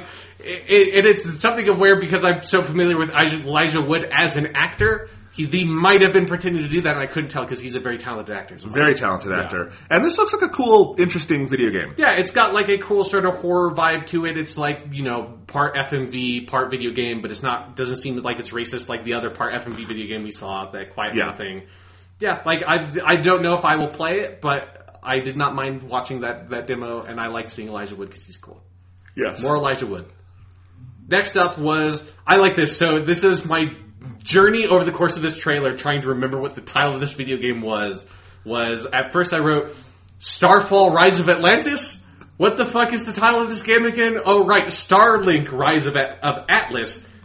Oh wait, no, it's Starlink Battle for Atlas, which I only I only figured that part out at the very end. It went because I actually think Starfall: Rise of Atlantis is a better title than Starlink Battle for Atlas. I came up with a better title for the game that is basically the title for the game. It's pretty good. Yeah, so this is their weird Toys to Life um, game that I kept on waiting for them to actually show what the video game looked like because I mean I think that they were showing in-engine like cutscene stuff, but they showed almost no gameplay. And then the the guy, the creative director Laurent uh, Malville, kind of seemed like he was segueing into a gameplay thing, and then instead of segueing into a gameplay thing, they segued into Star Fox is in the game. Which is like okay, that's cool. Yeah. What was actually cool is that that Miyamoto is there. Although this felt a bit desperate by Ubisoft in that like they weren't making a. It, it's not Mario and Rabbids. You're not like collaborating with Nintendo making a full video game. Nintendo is allowing you to use one of their like very popular characters in your video game that nobody gives a shit about, and so it's like. It, there was something vaguely desperate about Guillemot, the CEO of Ubisoft, having to go out into the stands where Miyamoto is sitting and be like, "Hey, we, we brought you a gift, Miyamoto-san." It's like, Yes. I mean, you know, it's fucking Shigeru Miyamoto. He, he he needs his his taxes, you know. But Yes. I did half expect Yves to just like get on one knee and present it like Yeah. above his head. this is like As- like take yes. the, the, the top off and show Yes. their like weird Arwing thing. It also really felt like Miyamoto did not know that was going to happen. It did, yeah. Because he seemed very genuinely just kind of surprised and also like no one's translating for him. Yeah, because it was it was actually my favorite part of the whole thing was Yves saying like.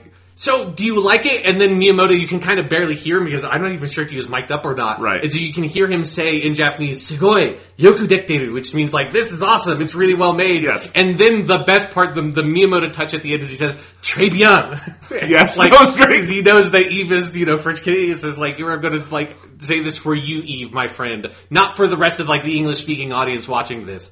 Yeah. Just between you and me, I'm going to say this in French. Yeah. I have no interest in Star Killer lunch on Atlantis or whatever it's called. Starlink Battle for Atlas. Yeah, no interest in that, but it was cool to see Star Fox. I was actually kind of zoning out during this trailer, and then Star Fox showed up, and I was like, what? What are they Did- showing? Did I pass out for an entire day and I'm not watching the Nintendo Direct? Correct, right.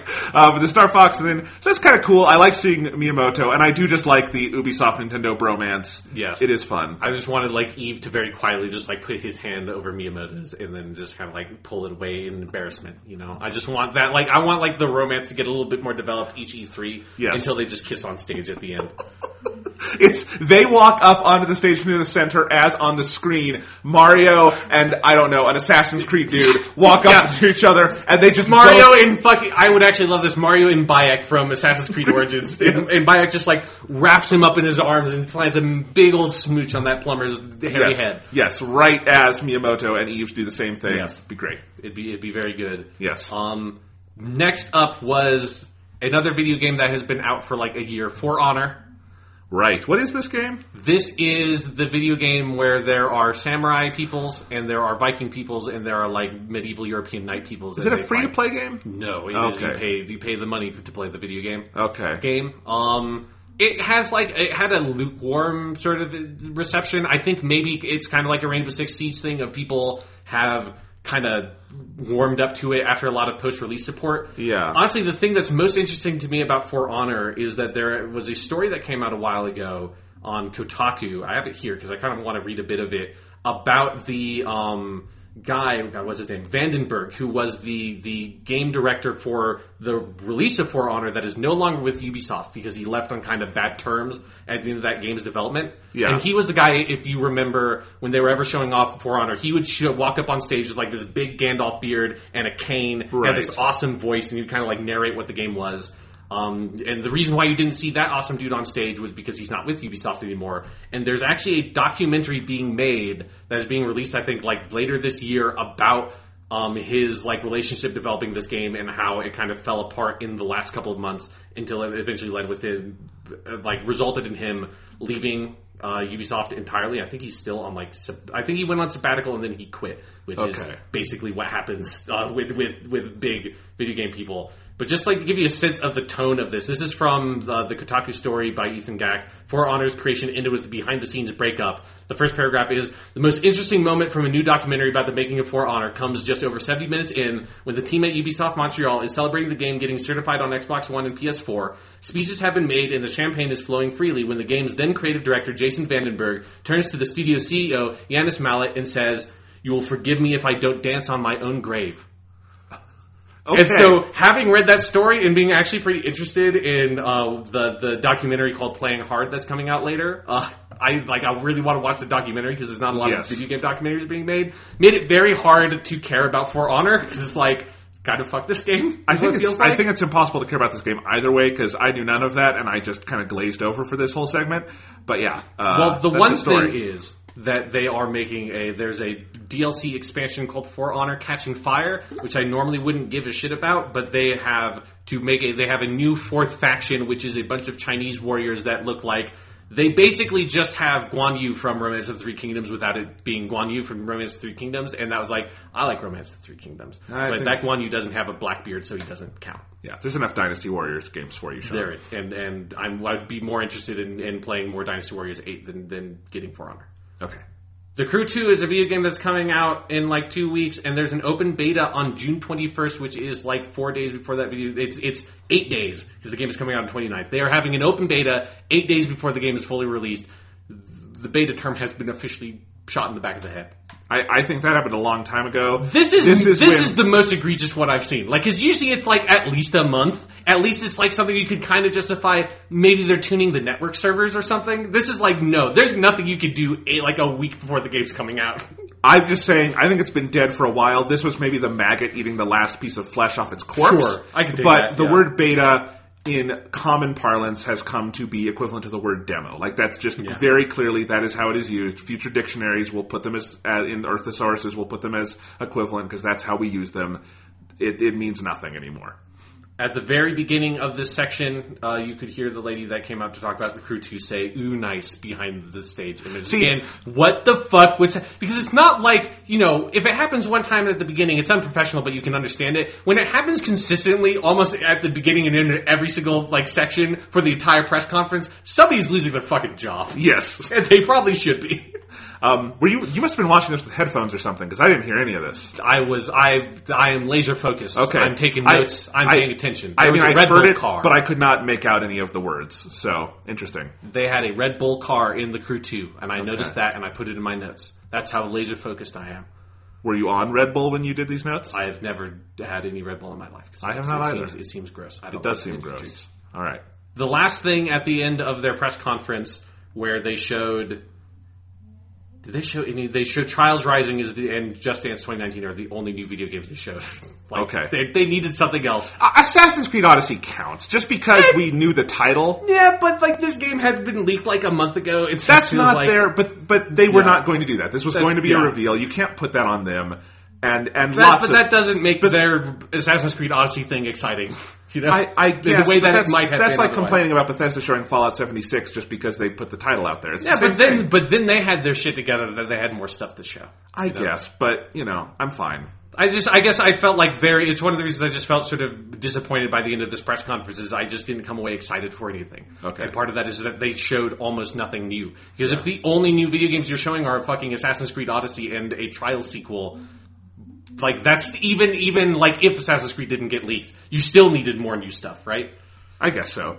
But let's talk about Odyssey. Yes, so Assassin's Creed Odyssey, it is basically what the leak was, although there was some, like, about the leak, there was a lot of competing information, and I'm glad that they have, like, it is set around 400 BC. I think I wrote the specific date, 431 BC. So it's actual ancient Greece. Yes, it's actually ancient Greece. It's around the Peloponnesian War, so it's like this is the they specifically shouted. It's like the golden age of Athens. So you have Socrates is in the demo they show. You know, you have Plato would be running around somewhere. Like it's that sort of period. You know, that's where like a lot of the great plays were written and stuff in Athens. So it's that section. So it's like it's properly ancient Greece. It's not 800 BC when when the Odyssey was written.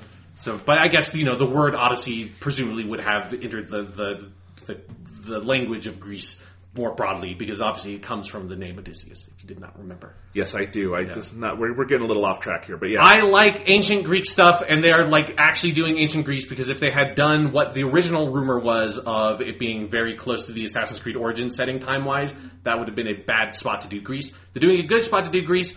It is kind of confusing when you think about the fact that the Assassin's or like group has not been founded yet, and because that is what happens in Origins.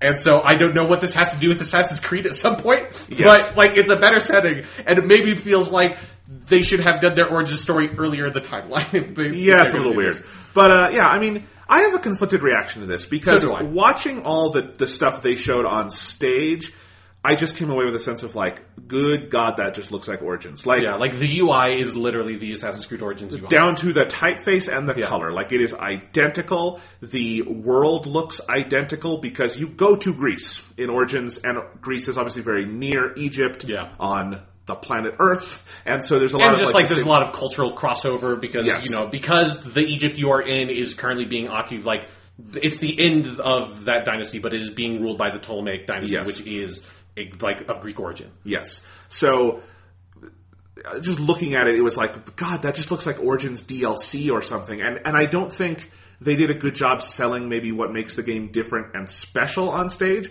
because then when I went and like then they disembargoed a bunch of people who Yeah. had like played the game and I read some of the different previews and like every journalist who looked at this game what came away very enthusiastic. Was that your experience? Yes, think? yeah. and it, like honestly, what it feels like is all the Bioware like dripped out of Anthem and Yes. dripped onto Assassin's Creed because there are like romance options. There's dialogue stuff. You can you don't get to make a fully custom character, but you can either pick Kassandra or the the female player character, or not pick Kassandra, which nobody's going to pick the other dude because he looks like a dick. He does. So yes, like you can you can pick male female. You can do romances completely gender fluid too. Yeah. You, they, they It's ancient romance. Greece. Like if it was not gender fluid, it would be a very poor historical representation. Yes, so you can romance any of the characters who are romanceable as either gender. Um, it will have the dialogue tree stuff. It'll have some of those other kind of RPG trappings like multiple endings and branching paths and things like that. And that's all very neat.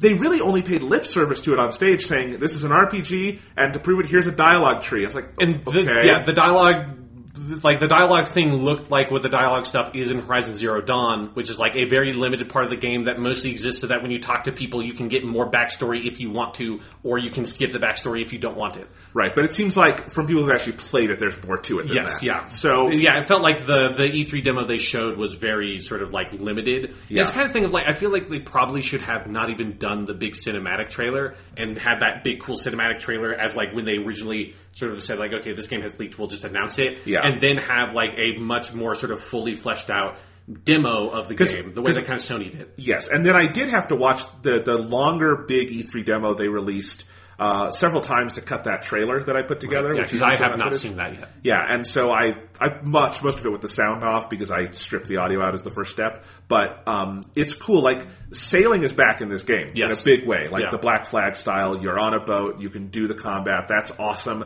Somehow this is well, there was Assassin's Creed Rogue, which was a direct sequel, but like in the mainline series, this is the second time they've brought that back, which is nuts. Well, they have picked a setting of Greece that like it makes Yes. a lot of sense. Like you need to have that, or you'd Right. be very limited in Yeah. where in Greece you are. and then just all the gameplay I saw looked really good. The fighting combat or style is different than Origins. It is not identical. Yeah, I could have- not tell how exactly. Well, but- one thing that they have done, you can kind of see in the demos they showed, is um, it looks like you can in your skill tree unlock different abilities that are like mapped to different buttons. That I think you could. It looks like you would pull like one of the triggers or something as a modifier, and then you can like pick X to do like a shockwave kind of attack or something. Yeah. So it looks like it looks like it's the same sort of foundation of the Origins combat. But there's more sort of uh, different ways you can customize and build on it on top of that, which is good because the Origins combat is is serviceable but very limited. Right. Uh, it's serviceable and very limited, and is one of the problems I have with that game, and that that game is really long, which isn't a problem in and of itself. But I think its various systems are not deep enough to support a game of Yeah, that length. yeah. The combat does not change much past the first like 12 hours after you've unlocked Yeah. most of the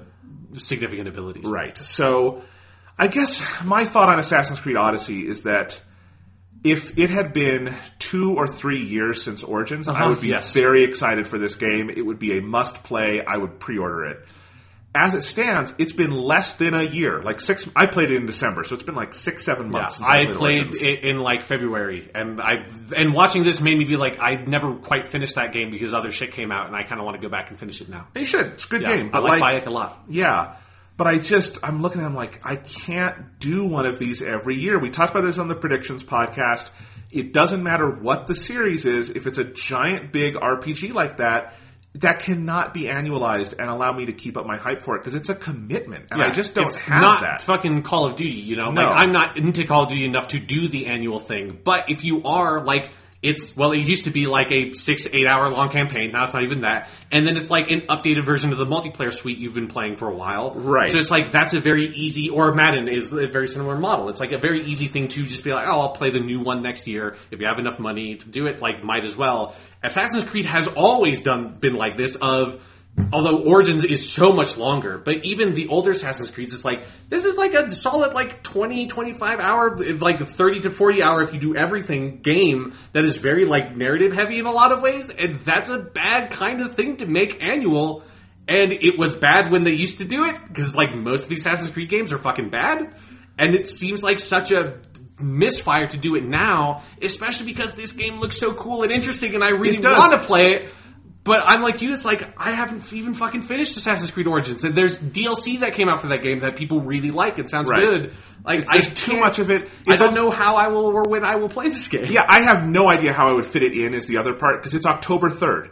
It's it's a month that let me bring up my video game calendar because obviously that month is Red Dead as well, which I think is a mistake to put it out then. But you've got in the same week as this game, you have uh, Black Ops 4, you have Forza Horizon 4, you have Mega Man 11 if you're into that. I'm just reading off just a partial list here, and then Red Dead 2 at the end of the month. I I can get why some of these other games would go up against Red Dead 2. This one makes no sense because I get your big Ubisoft, but I do think there's going to be a significant amount of people. Me, like honestly, heart of hearts, I'd probably rather play this than Red Dead 2. But I have a fucking podcast, and I'm going to have to play Red Dead 2, and I'm not going to buy AC Odyssey and burn myself off on a big. Uh, burn myself on a big open world game right Yeah. before I play another big open world game. Especially because Assassin's Creed Odyssey, while it looks like really good and interesting and a nice advancement of what Origins does, it doesn't look like ambitious in the way that like No. you you like if you play video games, you weirdly have to play what the next Rockstar game is going to be just to like know what the fu- like have they decided to change anything about how Rockstar makes games? Like what is a Rockstar game because they only make one every fucking 5 or 6 years. Yeah. They don't make one every fucking year. If they made one every fucking year, I would skip a lot of them. you know? Right. Yeah, so I, I don't get it. I really don't fully understand their strategy on Assassin's Creed at this point because this is just the weirdest annualized franchise. And frankly, it's at its weirdest when it's good. Yeah. Because imagine how much hype there would be for every Assassin's Creed if it was like a every three years thing. Yeah. It would just be every, it would be an event every time. And I have to imagine they'd make more money that way. But I don't know. I'm not, I don't have the spreadsheet that tells them they have to crap one of these out every year. But that's the thing, they don't look crapped out. Yeah, so well, this one hard. doesn't. Like Yeah. usually they do. This one doesn't. And it's- Origins didn't either. So Yeah. it's, yeah. But Origins was also the one where they took the year off, Right. so it felt like appropriate. That's like, oh, cool. Like Assassin's Yeah. Creed has changed. It's big. It's new. So who knows? Maybe I'll it'll be December for me or something. But Yeah, it's like I want to play it so bad because I I've been wanting an ancient Greece Assassin's Creed game for a while, and it's like fuck it. Although part of what I would be worried about, even though it seems like they're doing well by it, is this is a situation kind of like Assassin's Creed Syndicate, where they have now set it in the area and era I know a lot about. It's like. The last time they did that, it really made me not like the game as much as I probably would have otherwise. Because I, all I saw was this is not like anywhere near as good a use of Karl Marx as you could have possibly done. Why are you doing it like this? Because nobody gives a shit and nobody knows anything about Karl Marx. In the same way that like Socrates is probably not going to be like a super interesting version of that like historical figure in this game because nobody gives a shit about Socrates except for me. right. So anyway, uh, yeah, who knows? But that's that's Ubisoft. It was fine. I thought there were some Yeah. fun parts. There were some low parts. There's a lot of games Yeah. they showed that I want to play. There's some games they showed I don't want to play. It was an E3 show. Yes, there was no Splinter Cell. There, Okay. there was no battle royale. They didn't talk about any sort of streaming service, which was refreshing. You know, because it's like I don't want to give I don't give a shit about game streaming yet because that's like five to ten years in the future. I think more than that. Yeah, uh, it's yeah. It, it, was a, it was an interesting. I think it's one of the weaker years for Ubisoft because Ubisoft typically has like a bunch of interesting new game announcements. And this was there's a lot of wheel spinning between like talking about Rainbow Six Siege and talking about the Crew Two and talking about the Division Two and talking about fucking For Honor and and Mario and Rabbids. At least Mario and Rabbids like had a cool way to present that information, but it's also a DLC expansion for a game that came out last year. You know, and like that was about half, if not more than half, of their presentation, which just comes across as like again a, a wheel spinning kind of year for Ubisoft. It's. I think. I think this happened with a lot of companies this year. They picked the amount of time they were going to fill, and then they decided what to fill it with. Yeah. They did not look at what they had and then organically decide how much time to fill. or, Like- or or it was Microsoft where they picked the amount of time they wanted, and then they just said, "Hey, "Does anybody have a video game trailer? Because we've got fucking time to show it." That's my point. Microsoft said we got two hours. Who wants in? Yeah, but I think we're all very excited to play Starfall: Rise of Atlantis later this year. Okay, so let's get to the good one. Sony. Yep, Sony. Sony. So Sony for a couple of years has been doing this interesting like riff on what an E3 press conference is Yeah. where they really pare it down. They do not show 50 games. They show No. like 10 max or something and they really focus in on a couple of major not just first party titles, titles but you know Sony online entertainment titles or Sony Interact. What do they call it now? SIE Sony Interactive Entertainment. Um, yeah, Sony Worldwide. Sony Worldwide, yeah. Yeah. So th- they've gone through a name change at some point. So Yes, anyway, they've, but- they've done a couple of those. yeah. So Sony Worldwide, like you know, their direct first parties, they do a big showcase for it, like a, a nice, meaty, in-depth demo that makes you feel like you get to know what the game is. And they kind of tripled down on that this Yeah. year, where they just selected four games: Death Stranding, Ghost of Tsushima, Last of Us Part Two, and Spider-Man. And those were the four pillars of this show. And they had a couple things sprinkled in between, some of which was very cool here and there. But mostly it was just that. It was not a bunch of major announcements. They didn't have anyone on stage talking about stuff except at the very beginning. Um, they weren't announcing any new hardware or subscription plans or anything like that. It was nothing necessarily revelatory except those games they showed off, to me at least, were so fucking good Yeah. and such good demos that I walked away much more hyped from this show than any of the ones so far. It really was like sometimes like an edge of your seat experience.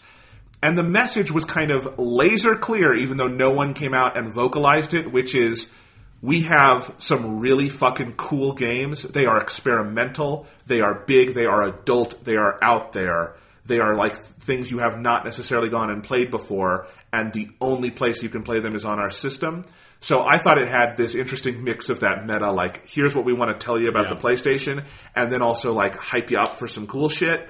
And yeah, like I thought all four of those demos were A plus amazing things to watch. Yeah, Sony's conference was weird to me because I like those four demos are four of the best things that have been shown at E3 for this year for sure. and like all four of those games look really interesting. I mean, Death Stranding, I'm still not entirely convinced it's a video game, but they showed something that looked like it was a third person camera that you control with the stick. So maybe it is a video game.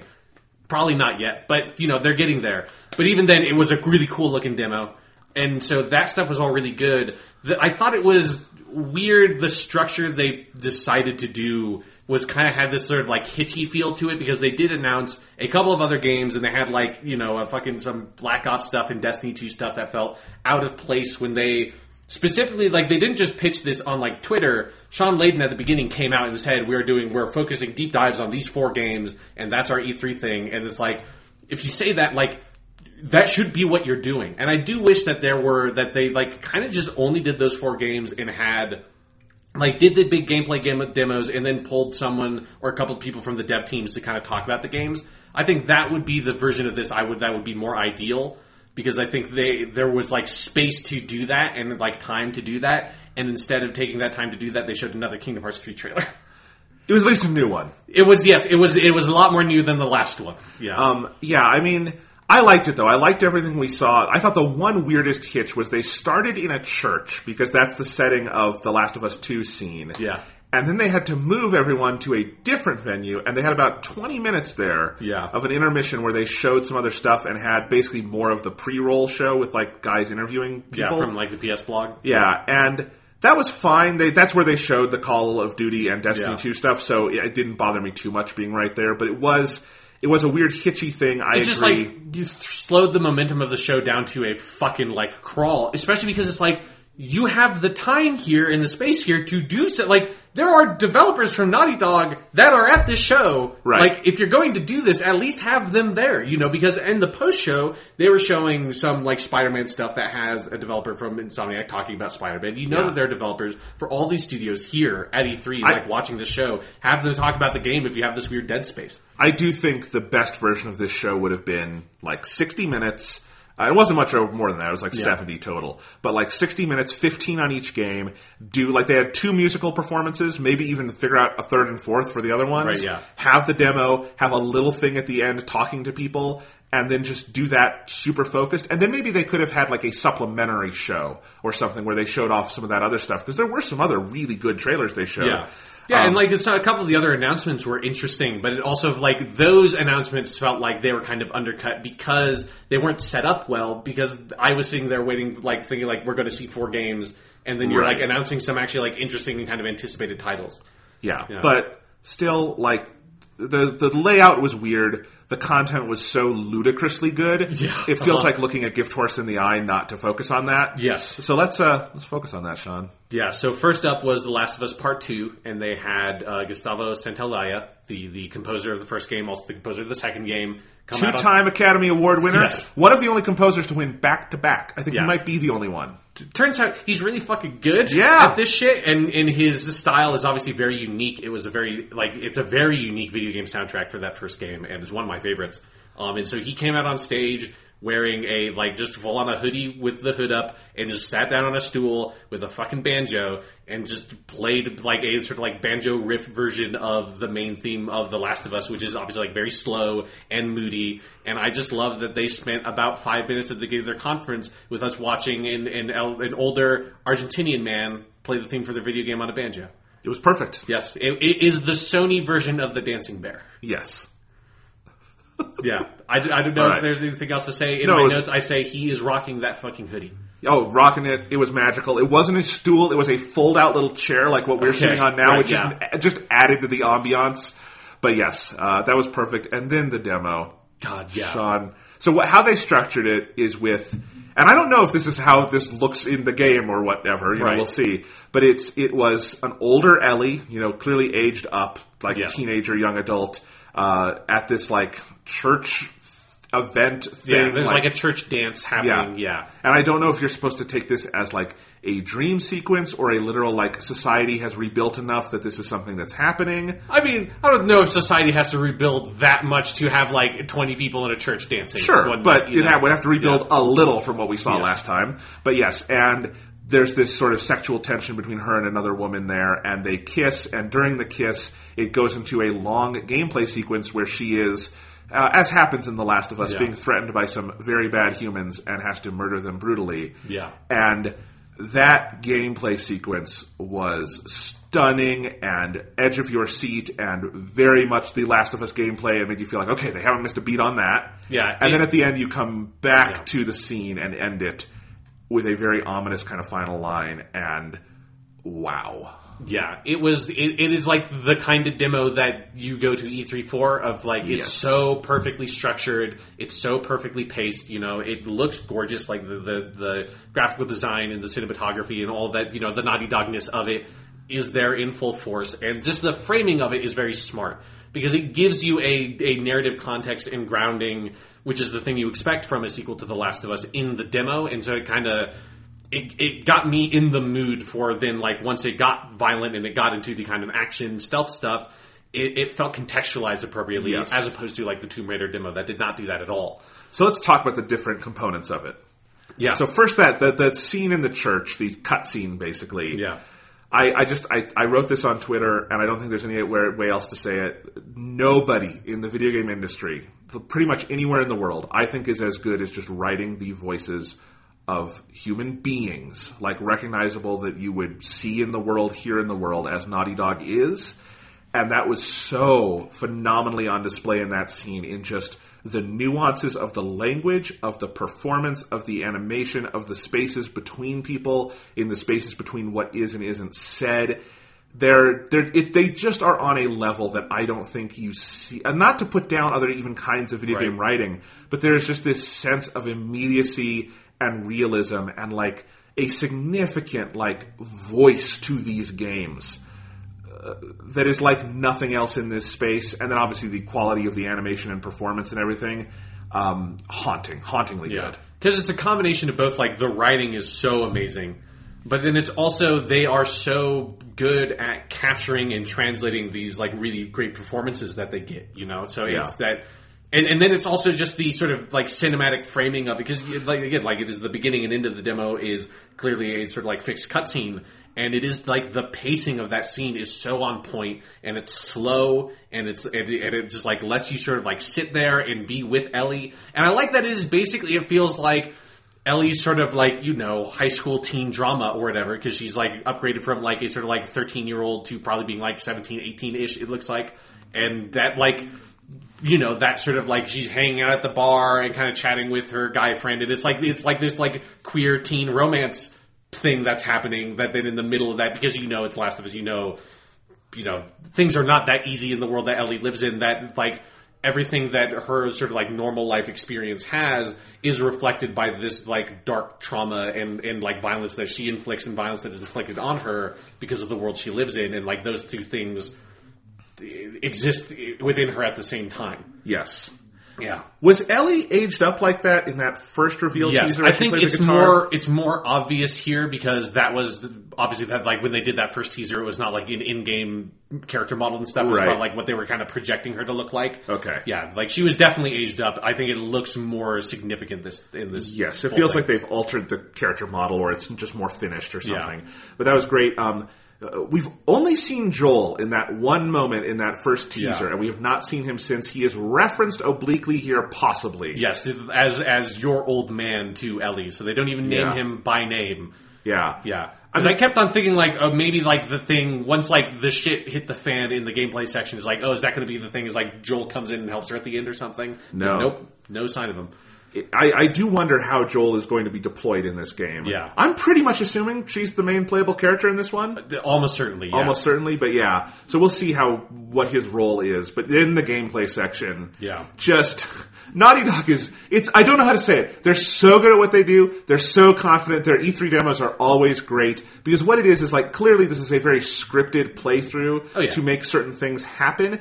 But it's got this perfect line between being like a great cinematic actions, you know, stealth thriller sequence and you feel the playable immediate tension of it. And I just like breathless at moments. And it, what it did that was, I think, the biggest success. It made me remember what it was like Yeah. to play The Last of Us for the first time and be in those moments where you felt like the life or death stakes of the characters. Because that is something The Last of Us does that virtually no other video game does is make you truly feel life or death stakes you know, even in a game where if you die, you come back, like it just makes you feel it. And this made me feel it again with Ellie in that sequence. Yeah, it's incredibly tense, and it, and like the main thing I kept on feeling was like, "Fuck, I need to replay The Last of Us now." Yep, me Like, too, it's- me too. it's- because it is that thing of you kind of because you know it's been a couple of years since I played it because I mean God it's been like probably five years because I think I played the because I replayed the remastered version they put out in like 2013 or something or So 2014 yeah, it came out Uh, PS4. 2013, and then the remaster was 2014. Yeah, so it's been like four years since I played it, and and you kind of forget that that sort of flow and, and like ebb and flow intenseness to the the Last of Us combat, which is so unique.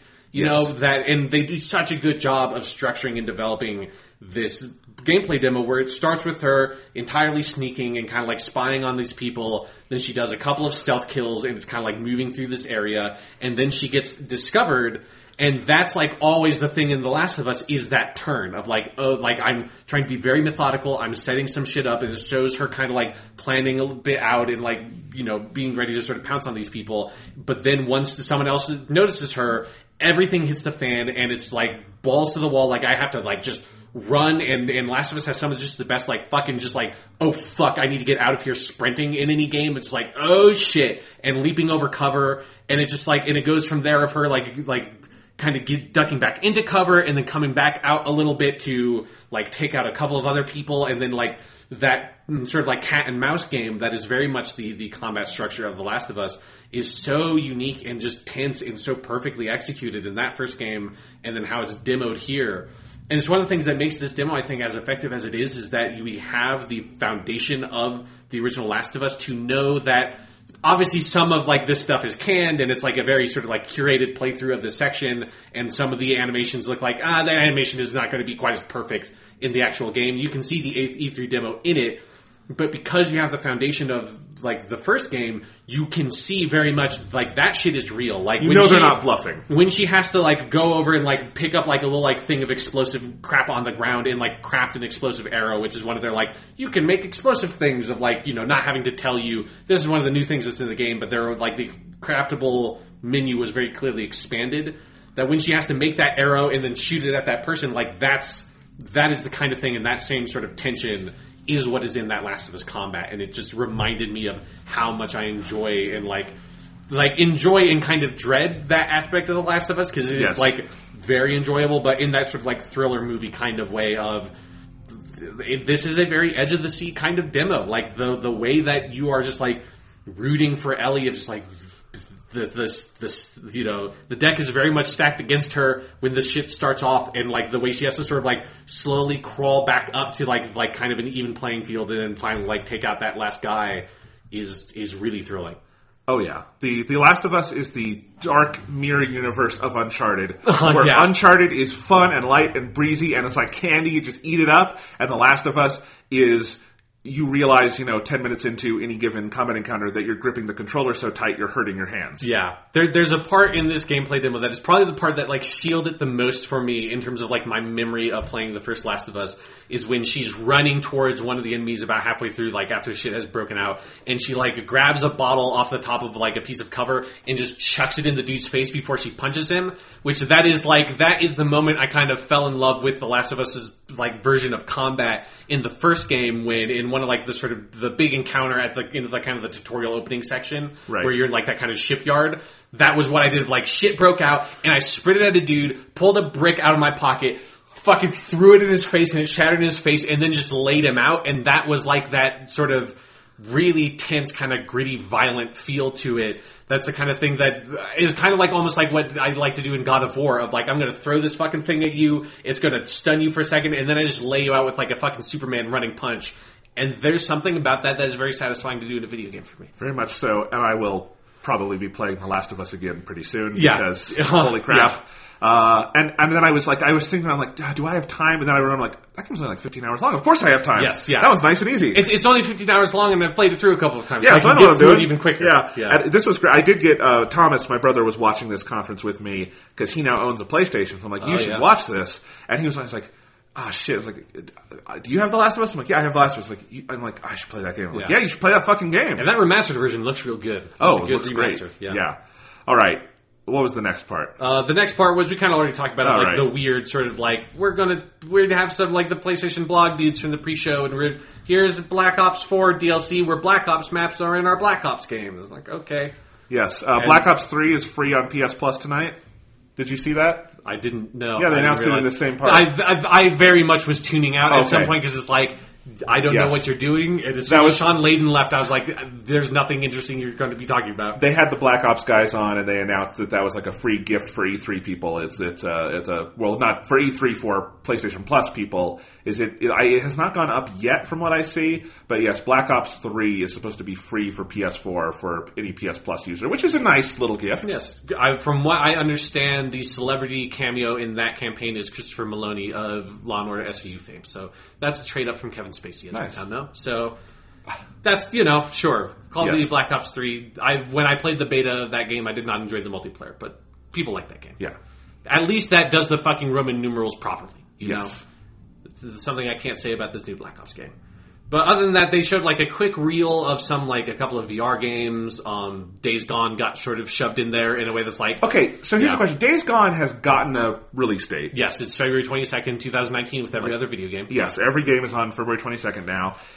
Uh, do they just are they like assuming no one's going to play that game because that is bizarre that okay i mean this is a bigger conversation we have to have Yeah. they had four pillars tonight only not only is only one of those dated the other three death stranding uh, last of us 2 and ghost of tsushima don't have a year attached yeah. to them they could all very easily be at e3 next year and probably will be and they do have a game days gone that is coming out before the next e3 apparently Yeah. and they showed like a 30 second TV spot.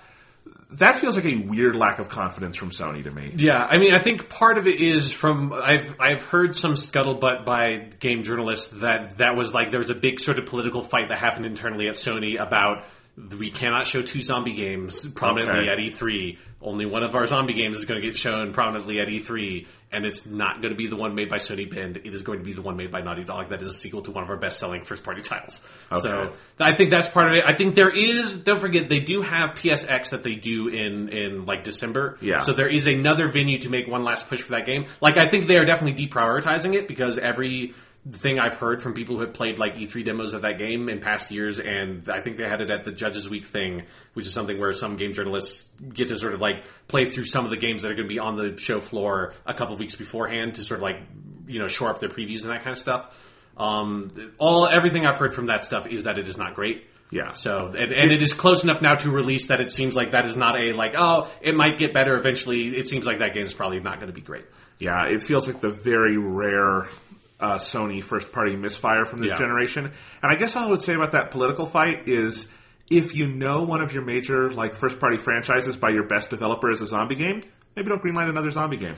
Yeah, it's, it's really it's easy also- not to greenlight zombie games. But it is like the, one of the things that has very clearly, and they kind of Shawn Layden kind of talked about this. One of their main policies at Sony that's worked out so well for them is to just stand by whatever their studios are doing. So it's like my Media Molecule has been making that Dreams game for like five or six years. It's almost done. That's one that like I kind of wish they showed some of that because what I have heard from people who have seen that at Judges Week is that Dreams game actually sounds really fucking cool. Yeah. and that's that's definitely going to be a thing that they do a big push at PSX because that doesn't have a date yet. But yeah, so it's like you know Sony's strategy, and it's obviously it's going to have some of those misfires. But there was a chance that like because the pitch for Days Gone is very on like paper is very different than The Last of Us Part Two. It's open world. It's like bikers. It's not like tense stealth action. It's more like giant like flowing hordes of zombies like that World War Z movie. So it's like I like I think in execution they end up looking very similar graphically. I think the pitches could be different enough that I can understand greenlighting it. Is it different enough from every other fucking post-apocalyptic game coming out that's also open world and you got on a bike and you're shooting stuff? I mean, you There- usually is on a- bike. I guess you're not. usually in okay. a car. You're okay, on- if, it's Sean, if you, Sean, if you're if a bike is your biggest differentiation, you have a fucking problem. This, this is a, this is the th- like if they sat down and said, "What if we did Sons of Anarchy with zombies in it?" Like that's a pitch for a video game. That no. I like- would throw it in their face and tell them to get the fuck out of my office and come back to the drawing board and make me something that doesn't look like every other goddamn video game out there and doesn't sound stupid. There is a line, I think, where you can give maybe too much creative freedom. Sure, and it's going like it's it's never going to be perfect. But I could, Yeah. I'm just saying that like I can see in the pre-production phase of being like you know because Sony Bend is also a studio that I think t- was typically like kind of in their mobile, like we make like Yeah. PSP and PS Vita games, and this was like their we want to try to make like you know like a full like fully supported like big main like Sony first party game, and this is like Yeah. their first shot at that. Okay. I would say this like because like I am with you in that I am very tired of zombie stuff, but fucking like the zombie thing has been a huge trend for like twenty fucking years straight now. It has to sell so well, you know. Like they, they're Does it? making another Walking Dead season. They're making they've made like four of those.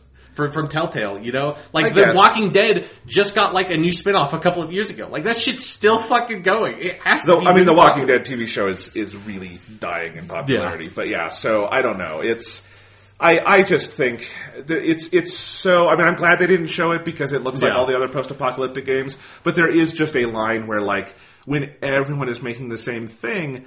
I, I, I, I, I- it's, it's just, it's a weird place where Sony's like corporate moves with their game studios have generally been so smart and moving against the grain, not towards it. And that's such a toward the grain move that everyone else is doing. That's where I get confused. I, mean, don't care. It's not is- my money, Yeah. whatever. But I wonder if part of it is also that like you know like like post-apocalyptic things have been again like super popular since like Hunger Games ish in America. You know, like Yeah. that's like every fucking there's a there was a really interesting graph I saw a couple of years ago about like the young adult novel market and like dystopian like post-apocalyptic kind of novels before Hunger Games and like their average sales and then after Hunger Games it was like it was like the before shouldn't have even been on the graph because it was so low you couldn't even see it, right? Right. And so it is something of I wonder if part of the post-apocalyptic trend, specifically in video games, was kind of started by The Last of Us because a lot of the games that we're seeing now would have been starting development if you give like a three to five year development Oh, cycle I- around that time. Undoubtedly, it is Yeah. this, and you actually see this in animated movies a lot too because they take so long. Like you know, I don't know, like Shark Tale and Finding Nemo, or Ants and A Bug's Life, or like these different ones where you have two movies on the exact same topic come out a year Yeah. apart, where something is in the water, and then everyone does the same thing, and then you have a couple years later, everyone has clearly done the same thing, and you're, and everyone's looking around like. Shit, we should have checked with the other people. This is bad. But um, yeah, it's whatever. I think it's an interesting move. It- yeah, it's interesting. Like But- it, it, that there was like when they first demoed that game, I thought it had some promise with like the the very interesting like horde thing that like first demo like that was some interesting tech, and then it seems like it has gone nowhere from that. Who knows? I am very curious to read the reviews when it comes out. Yeah. If there are any critics left over to review it on February 22nd, 2019, when every video game ever is coming out. Yeah, Red Dead because that feels like kind of like the thing. Like everybody had the same idea. Everybody looked at Red Dead Redemption Two coming out in late October as like fucking like that's a bomb that destroys November. It just fucks the entire month of November for almost everybody outside like Bethesda. You know, so it's like we have to get out of there. Where do we put it? Like we're not going to put it in December because I don't know why they think that you cannot release a video game in December. Fucking something Christmas. I don't know. Um, so and, and not we're gonna we're not going to release it in January because who releases anything in January? That's the first month. Only posers release something in January. Everything's going in February. All of it. It gives us a nice cushion, so we have a good month to delay our games to the end of March before the fiscal year ends. It's the perfect date, and everybody is fucking releasing a video game in February, and it terrifies me. It does. It really does. Especially if Kingdom Hearts 3 makes that uh, date Late of January, January 29th. Uh, just uh, clearly seeing the hype around that, that game is also going to flatten a lot of other releases, I think. Yeah, But we'll see. Yeah, February is going to be brutal. All right. So, what was After Days Gone? Um, there's a really quick Destiny 2 Forsaken trailer that whatever. I really like how every Destiny campaign is something really bad happens at the start, and your friend. It seems like all hope is lost, but then Ghost reveals that there's a magical spinning doodad out in the universe, and if you go get the magical spinning doodad and bring it back, then hope will not be lost, and you restore the light, and everything's happy, and you go dance at the tower until the next time all hope is lost, and you have to go find a spinning doodad. Yeah, like Destiny d- trailers for Destiny and Destiny expansions are now starting to very much feel like trailers for MMOs. That's Yes. like it was like like watching that like Black Desert Online trailer that was on the Microsoft stage of like this is nothing. Like it, it's so clearly nothing because what the game is is so untrailerable. You know, like you can't show a trailer of someone running a strike like five times and getting like progressively like slightly better assault rifles. You know, like that's the that's the market that mostly they are appealing to is like the hardcore Destiny fans with some broader appeal of like the main story content. It's so fucking like you you can't do it. Like you can't No. make trailers for it over and over again. It's impossible. All right, what was next? Next up was what actually might be my favorite demo and like sequence of the entire show. For reasons that will probably be honest, obvious if I say the name of the game is Ghost of Tsushima. Mine too. Yeah, that Pretty easily. fucking- the one thing I want is if they don't have a Japanese dub of, the, obviously it's an English, it's an American, it's a game made by an American studio. It's made for probably mostly American market. It is going to have an English voiceover and all that. I get that. I'm not upset about that. There's no world in which like this is primarily a Japanese voiced game with English subtitles. That would be fucking impossible It would be amazing, but it would be amazing. But like, obviously, I'm the dude that I would, even if I didn't speak Japanese, I would still be the dude that wants the Japanese Yes, voices for this game. So I hope that because obviously they're going to make a Japanese dub. There's actually I have seen some footage of the Japanese dub of God of War, and it's really fucking good. And Right. Japanese Kratos is really fucking cool. well, I mean, one, this is Sony, a Japanese Yeah. company, and this is Ghost of Tsushima, a game set in Japan. and They're they have a policy of, of doing pretty big, like they have. There's like full Japanese dubs of Last of Us and Uncharted, like all their Right. games. They get full Japanese dubs with like big actors and the big voice actors in, and so I'm sure they're going to have that. I just desperately want them to put it. They're not. There's they're not because they never do. Like the it's going to be. There's going to be a French dub. There's going to be a Spanish dub. I could imagine them breaking the, that policy for this one, at least as like a DLC thing. Yeah, maybe.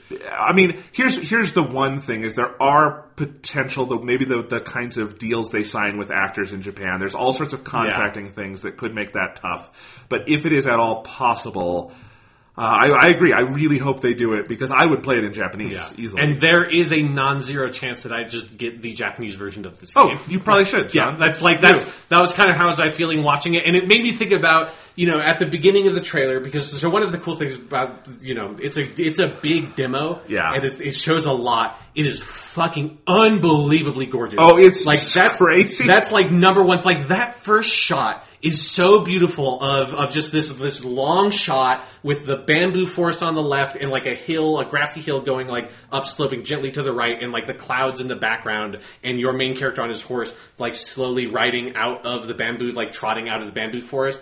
Just fucking gorgeous. Like that's a gif I want. I just want that gif in my head. You know? This this feels like if they put out some nice wallpapers, this could finally supplant Zelda Breath of the Wild as my Yeah. desktop wallpaper. It no, it's amazing. It, clearly, they have uh, done their history on Japanese cinema and how Yes. the Japanese countryside is framed in samurai films because Mm-hmm. they've got it to a T. There are like five different Kurosawa references in this one trailer, which is great. But like the whole thing, like it.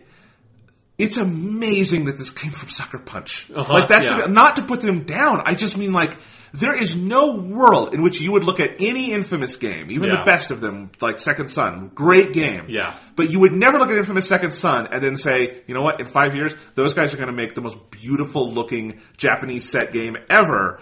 You would be like, no, you're crazy. They're going to be making Infamous Fifth Son, you Yeah. know, whatever. But it, it's like the Horizon Zero Dawn effect to the nth degree. Yes, but it's also like it because I think when I think about the way that Infamous Second Son looks and like some of the stuff they do with that game when it's like at its most sort of spectacular. And all the lighting. yeah, like it makes so much sense of what It they does. do with color and lighting in this trailer. Like it feels like they took all that tech that they did for like the neon effects in Infamous Second Son. Is like, how can we do this but for like natural light? Yes. and and but and like stylized natural light, and it, it has that effect of like it reminds me of like a Kagemusha Iran or some of like the other Kurosawa color movies and like the use of color there. I mean, it's, so specific. gorgeous. It almost looks less like his movies than his watercolor sketches. He Yes, would that's a good point, His yeah. concept art. If you've never seen that, look that up. The, the Criterion Blu-rays have like booklets with all of this. But but he would like do because Kurosawa started his career as a painter. So for these big color movies, he literally just would do paintings to kind of like give himself like a, a foundation for what he wanted it to look like. And they kind of like the color and use of light look almost more like that than his Yeah. actual films, which are limited by the constraints of reality. Yes, so th- this has because obviously it's a video game, so it has a very stylized element Yes. to it, and yeah, it, it is not a realistic looking game. It does like even though it's like it, you know, they look like trees, they look like people. It's not like a cartoon looking No. thing, but they they do enough to feel like it is like almost a little bit impressionistic with the way that like the, the leaves sort of blend into the clouds and everything. And the way like grass moves, very much like Breath of the Wild, Uh-huh, in yeah. that very impressionistic, like that that's that gentle sway where it's like grass doesn't really move like that, but it's how you see it in your head it moving. And and it kind of looks like how grass, like in the wind, looks in black and white movies. Yep. With like the way that the lighting catches and like kind of highlights individual blades, it has Yes. that element to it. So there was that, but then Yeah. also the gameplay. Yeah. Just one, this looks like oh, this is kind of a giant open world thing. That's crazy. Yes.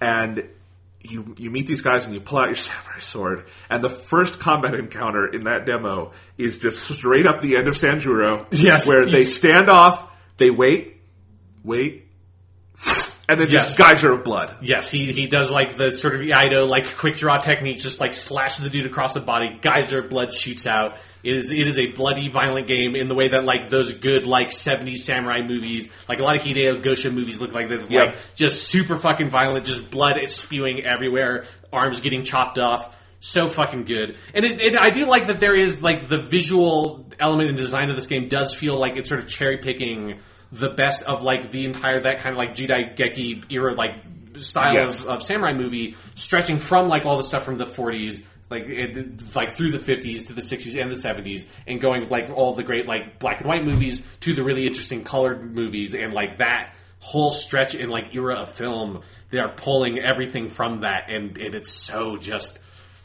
It's so per like it, it's one of the kind of like what I was hoping the game would be when they first showed the trailer. It's like it's a game for us. Like it's It like is a they- game for us. It's It- people that get us making this fucking video game, Jonathan. Oh yeah, it's because it's it looks like like some of the way they they show the violence is like the the blood of like a Lone Wolf and Cub. Yes, with yeah. with the like precision of a Kurosawa and the overall you know maybe you know f- you know kind of uh, I don't know what I'm trying to say like allure or um. Prestige of a Kurosawa or a Harakiri. Uh-huh. Yeah. What's that director's name? Uh, Kobayashi. Kobayashi, like that kind of, per- you know, like kind of, you know, that sort of golden age Japanese prestige and like craft with that, you know, more 60s, 70s Japanese, like, what if we just put an entire fountain of blood Uh-huh. in this blood pack? And It's like, did you like that scene at the end of Sanjuro? Let's make that all these fights. Yes, let's do that every movie.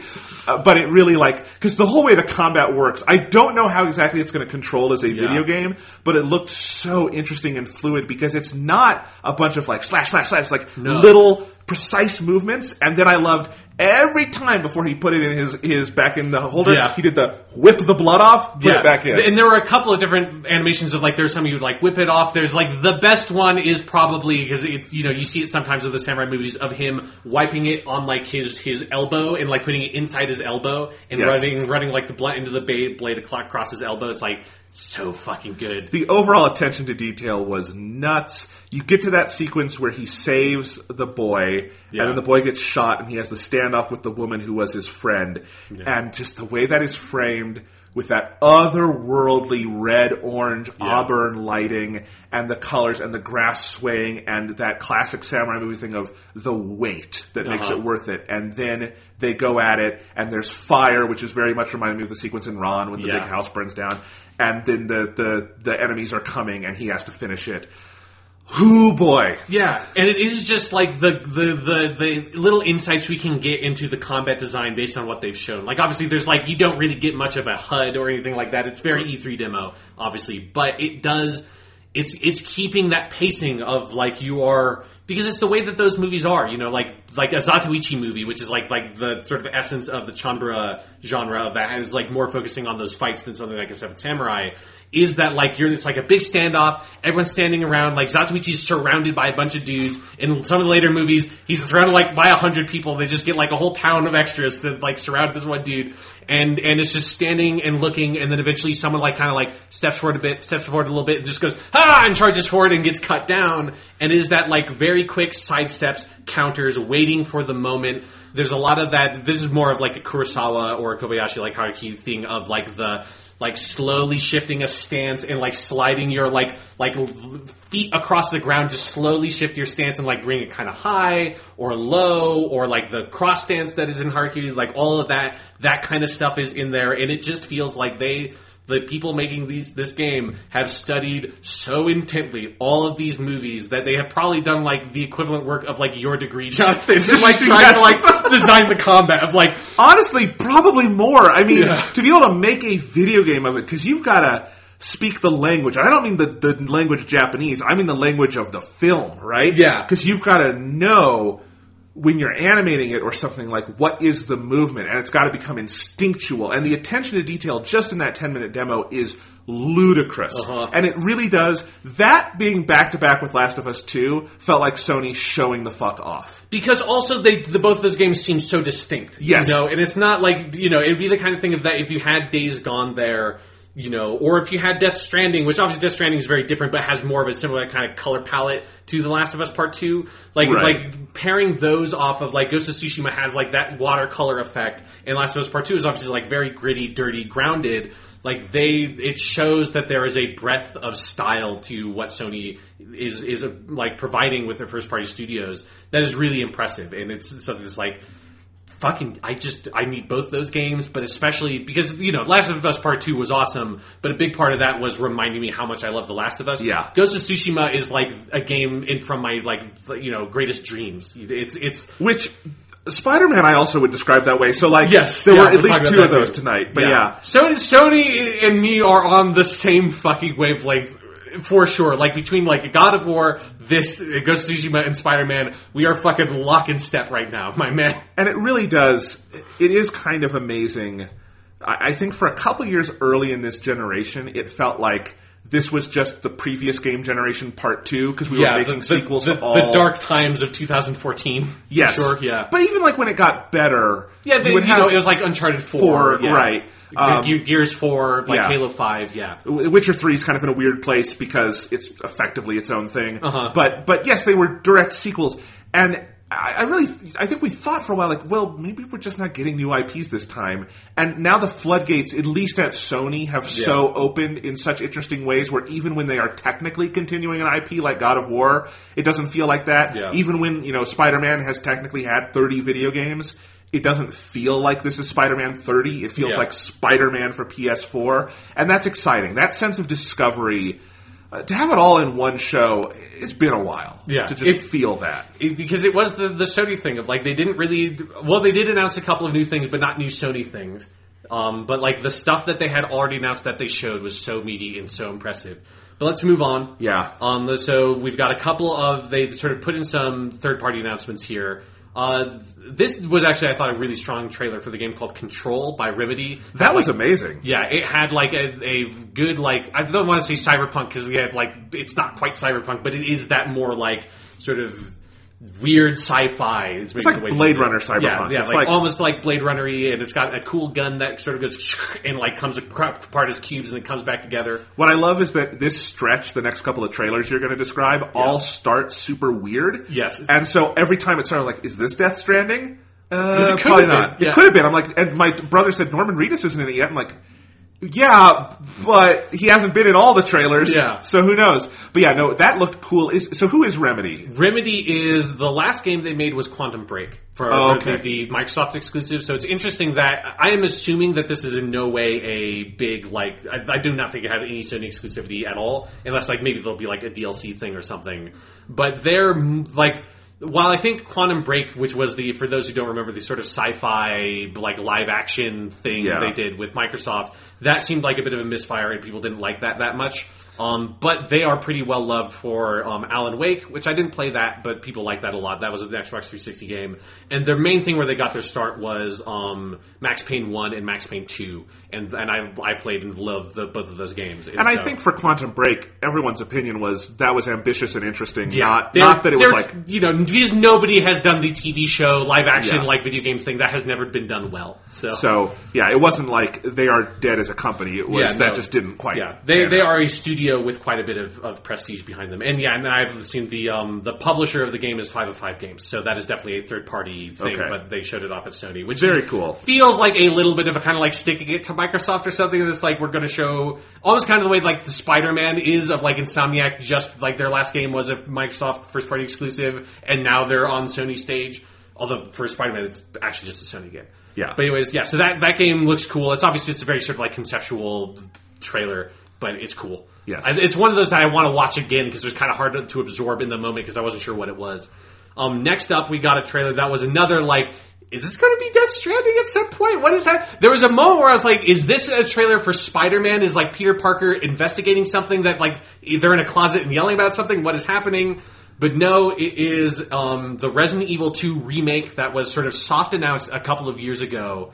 Um, that that they were incredibly quiet on. Yeah, and, and I- so I had kind of forgotten about it. I gotta tell you, I did not have any idea what this was until Yeah. Leon showed up. Yep, and Ricky I thought, Cop, Leon S. Kennedy. and I thought it was an amazing fucking trailer. Yes. I have almost zero experience with Resident Evil outside. I have tried playing four and never gotten that far into it. Four is very good. This is one I will probably make time for. That was a hell of a, but if it gets good reviews and stuff, Yeah. that was a great way to announce that game. I mean, Resident, the, the remake for Resident Evil 1 is probably the best horror game I've ever played in the sense of that it almost gave me a heart attack because Okay. it's so, like, just in the game design, it was so fucking stressful in a way that, like, I have the utmost admiration for that remake. So hopefully, like, this is the same thing. Like, people love Resident Evil 2 to death. Yes. And, and I love Rookie Cop Leon S. Kennedy because I love Resident Evil 4. So, Yes. So I.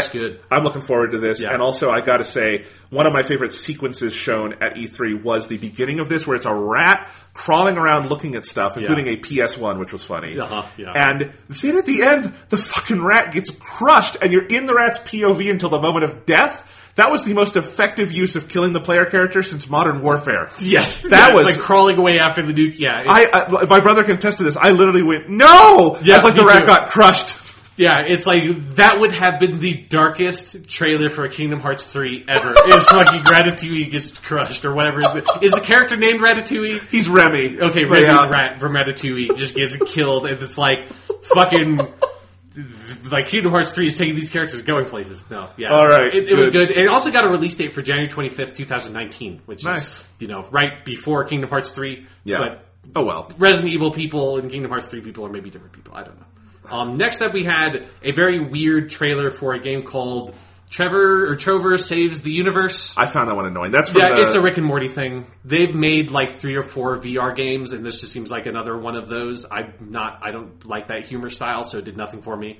I just don't like the people who like Rick and, Rick and Morty. So If but if you I are, mean, if you like Rick and Morty and you're one of our listeners, you're probably not one of the horrible ones. I Yeah. get it. I know most of you aren't, but you know what I'm talking There, there, about. yeah. It's as with anything that has that sort of very rabid fan base. It's like Star Wars. Most people who like Star Wars, totally fine people. There are just those people that like that say they like Star Wars that ruin it for everybody else. Yes. Rick and Morty seems like that. It's just like I'm not into that sort of weird humor style. If you are, you will probably like this game. I, from my understanding, the other Rick and Morty kind of.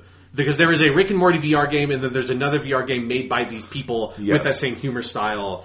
People really like those who like that stuff. So All right. Well, cool for them. Cool for them. Another thing I can say, cool for them for, is Kingdom Hearts 3. The third trailer for Kingdom Hearts 3. If you like Kingdom Hearts, I got to say, I have moved from mild cynicism on Kingdom Hearts to mild like curiosity about Kingdom Hearts 3 to active excitement. I think the trailers they've been showing off for this game are extraordinary. I, I am staunch in my position of I love Kingdom Hearts from a distance, and I will I can't play these games. And I understand. I, just also think, don't like, Disney stuff that much. There's nothing the- in it for me. Well, for one, they're now moving into a phase of Disney where I generally like the stuff in the games. Sure, that's a good Uh, point, uh, yeah. Like more, I like. I feel like I, I'm just more into some of this stuff. It's more my era, I guess you would say. But also like the amount of variety in the worlds they're showing, the quality of the graphics, like that is the biggest thing to me. That someone actually did a side by side comparison from yesterday's trailer where they showed Rapunzel entangled. Yeah. and it's it's they they're recreating in the game a shot from the movie. Looks better in the game. Yeah. just literally that, that. that movie's like six years old, and video game technology is further along than that movie is. And that movie, when it was made, by the way, was the most expensive animated movie ever made. So like that alone is just the level of, and I hate to use this word, but immersion you feel like uh-huh. seeing in those worlds is just out of this world. The amount of gameplay variety they're showing Yeah. off, the music. I mean, it's Yoko Shimomura. She is as good as anyone has ever been at writing video game music. That's all incredible. And I, I, I'm just, I'm learning to love the utter gibberish of Kingdom Hearts because I've also had a slightly different experience with this series than Right, you, Sean, yeah. where I did not play them in part because my brother played them so much when we were kids that like we shared a room when we were young. He would just be playing it and I'd be doing something else and I would get the whole story of Kingdom Hearts while watching it, but with enough distance that it, it made even less sense than it normally would. And so I do have this kind of weird affinity for over the shoulder, how utterly batshit that stuff is. Yeah, my version of that is that I had a friend who lived like five houses down from me who has now moved who had a PlayStation 2 and he was very much into Kingdom Hearts and Yeah. and so it was something of every once in a while I was over at his house he'd be like let's play Kingdom Hearts I'm like fine and then it would be like fucking Hercules is in every one of those and I really don't like that Hercules because you know when I was Yeah. 10 years old I was still me so I was still the guy who's like this is not fucking like the Mist this is like they fucking stamped over the fucking 12 labors in a montage this is bullshit like I was still me at 10 years old No, so I I, was not it. accepting of the Yeah. fucking bullshit Disney Hercules There's just a like scale to this. Like the thing about this trailer that blew me away was. Uh, I mean, in two ways. So they starts with a Pirates of the Caribbean world, and it's all stuff from the third movie at World's End. yeah it's like the weird like like ship in the bottle and all that shit Yeah. But here's one way it blew me away is that that movie, At World's End, the end of the original trilogy, is 11 years old this year. It's from Right. 2007. It's from our first year in high school. Fuck. So it's That's 11 years old. And yet, why is Kingdom Hearts only just now catching up with it? Because Kingdom Hearts 2 is older than that. yeah uh-huh. That's how long this gap has been. But within that fran- sequence, they showed a full-on like Assassin's Creed style ship-on-ship combat thing. They had you jumping between the ships, doing all this different pirate stuff. Then you see all the other worlds, the Toy Story and the Monsters Inc., and they're all very different. And I just got to say, like, I'm doing. I'm from a distance looking at this, being like. That looks like surprisingly good, and I can't imagine if you are a big Kingdom Hearts fan, Oh, God, yeah, how to- insane this must be. Yeah, especially because then you will understand any of the dialogue that is spoken in this trailer by any of the Kingdom Hearts people. I will say I asked Thomas, who has played almost all of them, and he did not know what about half of it was referring Yeah, to. like I let there was a really good uh, Twitter video. I think I only saw it retweeted by somebody, so I don't know who who put it up. But it was like a, a Twitter video of two different streams of people watching and reacting to.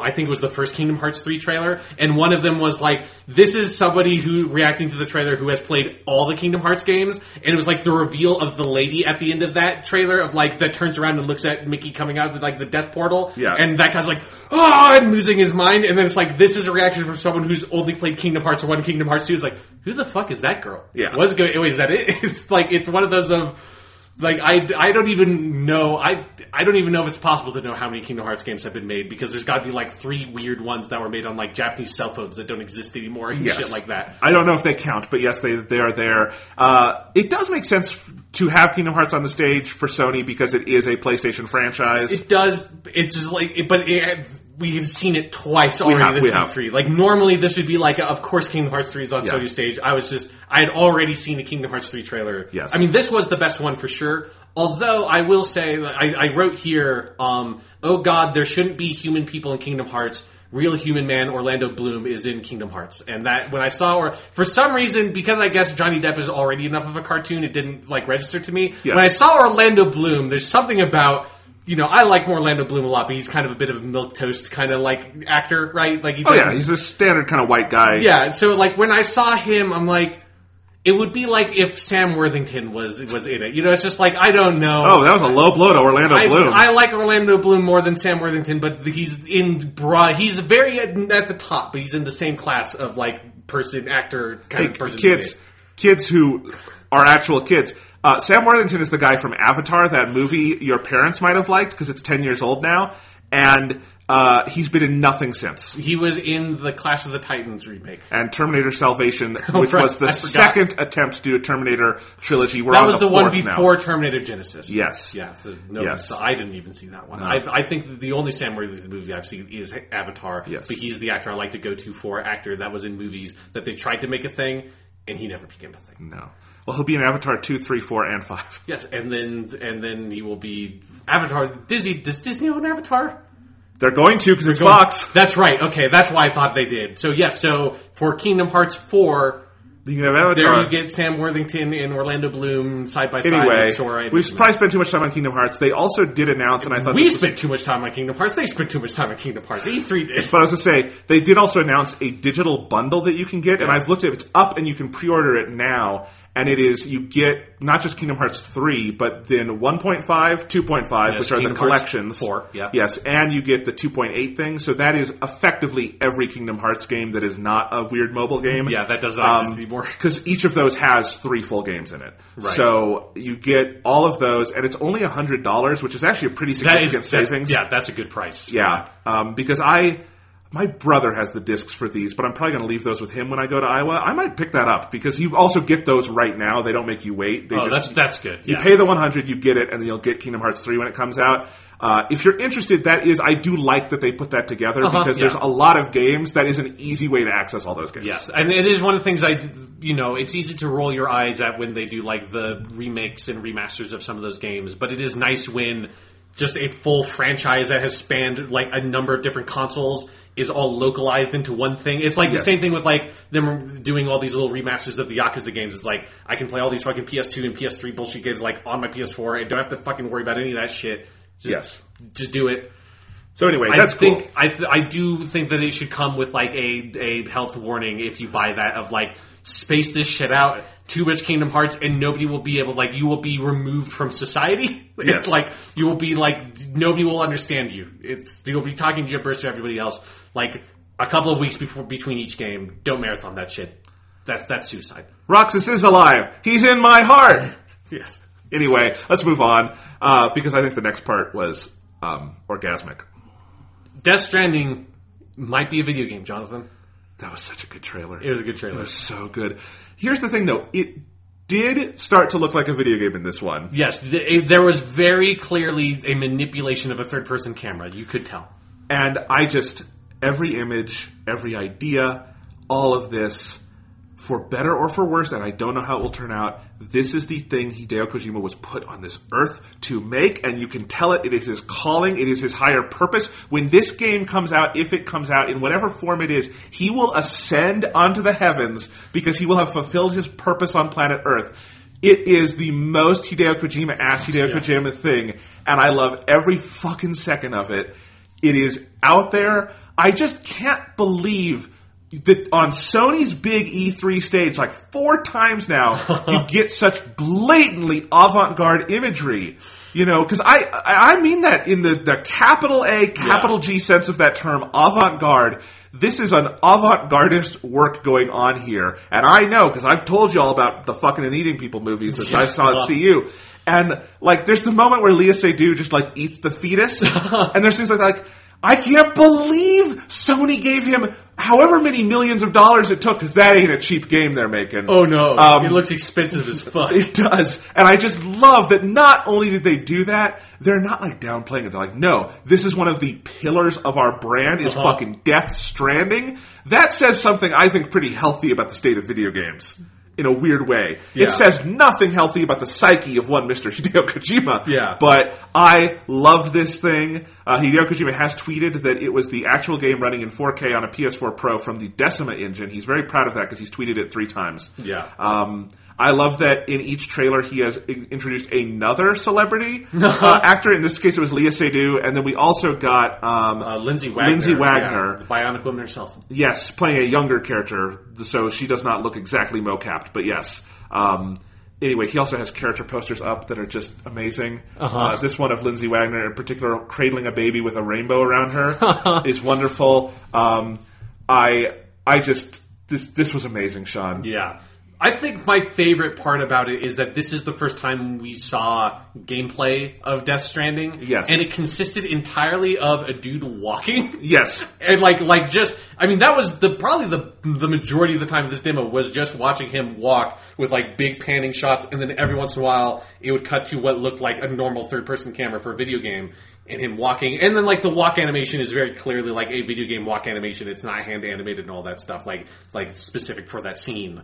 Um, and, but then at the end you do get like a little bit of a, like, impossible to discern stealth sequence with like the weird clapping robot thing and the fetus around your like in your like tank. It is interesting how the different parts of the other trailers have started to cohere a little bit Yeah. into like maybe not something I understand as a game, but maybe as a world.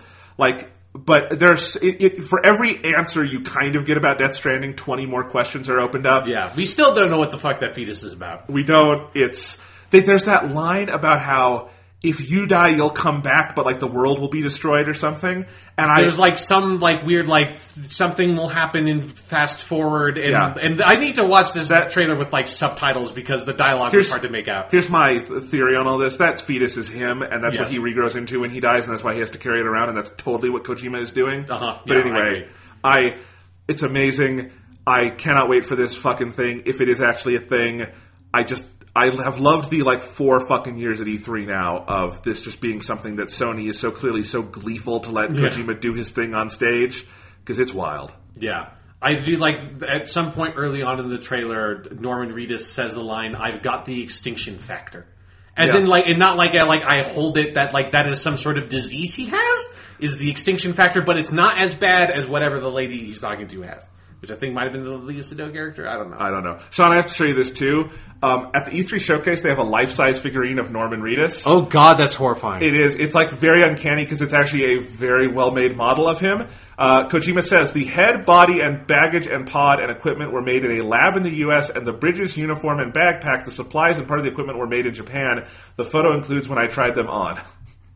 And then he has some other photos of life-size Reedus and Hideo Kojima trying all the stuff on himself Yeah. at E E3. Th- this is a moment to just sort of pimp for people who don't already do it. Hideo Kojima is my favorite follow on Twitter um, because when he's not just pimping out his own game like every E3, it is mostly him tweeting about like obscure 1950s sci-fi American movies or Godzilla. Yes. and he owns a very impressive collection of, of Godzilla figures that I very much appreciate.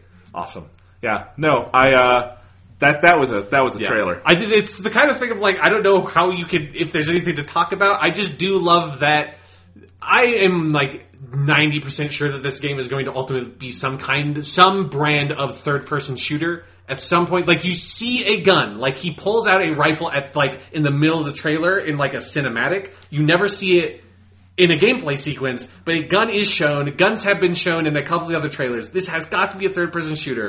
And I love that the debut of the gameplay does not show that at all. In fact, I think the first thing we see that like is very clearly gameplay is the dude like skyrimming up the side of that mountain in a really Yes. weird way. I mean, I did like the open world ish a- aspects of it. Yeah. Looked really cool. Like just the scope of the of the world and its very particular visual design. Like someone Yeah. said, it looks like a game about Norman Reedus landing on the planet from Prometheus. Sure. and it does, and I love that because I mean, half of it looked like the beginning before he goes to the destroyed city and stuff. Just looked like Norman Reedus got abandoned in the middle of like the Scottish moors and had to find his way to the town. yes, who knows? But uh, I just. I I said this on Twitter. Maybe all the bullshit with Metal Gear Solid 5 and Konami had to happen so that Kojima could fulfill his true calling on this earth and make the thing that he was clearly put here Yeah. to make, whether or not it's good. Yeah, I have been not making any claims to it being good, but I have tremendously enjoyed every single time this game has showed up. Yes. All right. What was next? Um, next was we have a brief little thing um, that I was very excited about. It is the year of samurai, apparently at E3. Yes, it we is. had Sekiro, and then we had uh, Ghost of Tsushima, and then we had a, a, a surprise announcement for me of a sequel to Nioh, Nioh, Nioh 2. 2. Nioh being the sort of samurai Dark Souls game made by uh, Koei Tecmo and Team Ninja. And it was just like a very quick cinematic tease of a dude looked like getting turned into an Oni from the game and pulling like a giant horn sword thing out of his head, and that looked cool. Is the Japanese title of this one just Ni-O? It's it's it's, it's like Ni no Kuni 2. It's Ni no Kuni Ni and Nioh Ni. Yeah. No, it's it's Nioh 2. Okay. Nioh 2. Yeah. Um, that, that was a fast turnaround on that one, I feel like.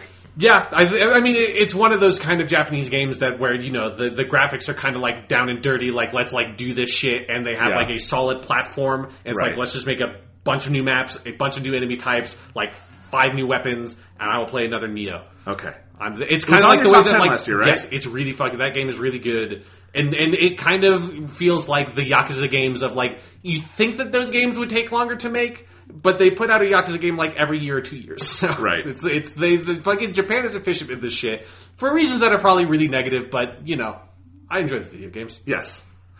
And then And, and then they they they finished it with the fucking showstopper, Spider Man, I can't Spider Man. I can't believe this exists. I mean, Yep. all of these games tonight were kind of like, I can't believe that exists. But this But is a game that's ways. coming is- out in a couple of months. This is a game that's coming out in a couple of months, and also is like, think of how much time in our lives we've spent dreaming of a great Spider-Man game and Yes. never really getting it. coming close, maybe. Yeah, times. Spider Man 2 was the closest, according to my scientifically determined list I did earlier. Yes. But it's just like that sequence where he is webbing around the like island pri- uh, Yeah, around the Arkham. Asylum as Yeah. as he's like going around and and everything's falling and collapsing.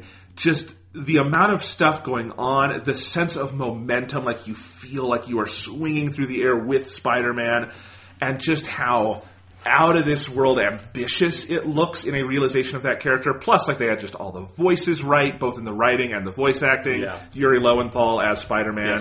which is Mr. Yosuke himself. Yes, which is great. Um, I I can't I can't believe this is we're going to get to play this in a couple months, Sean. Yeah. And it was also something that I thought it was a really good tease because I'm assuming that this comes from a sequence that must happen pretty early in the game because it seems like a good way to sort of be like, these are the villains you're going to fight over the course of the game and they escape Yeah. from the raft because specifically you have Spider-Man and that character, I think the character's named Yuri, which is, you know, the, the but like the, the sort of, the, the lady that it's always in his ear in the Oracle, other trailers. his Oracle. Yes, is basically his version of Oracle. Um, and they're going to the raft, which is like the sort of floating prison that is in the Marvel universe. In a way that at first I thought this might have been the Avengers game because like, oh shit, it's the raft, like that's Yeah. the Marvel prison.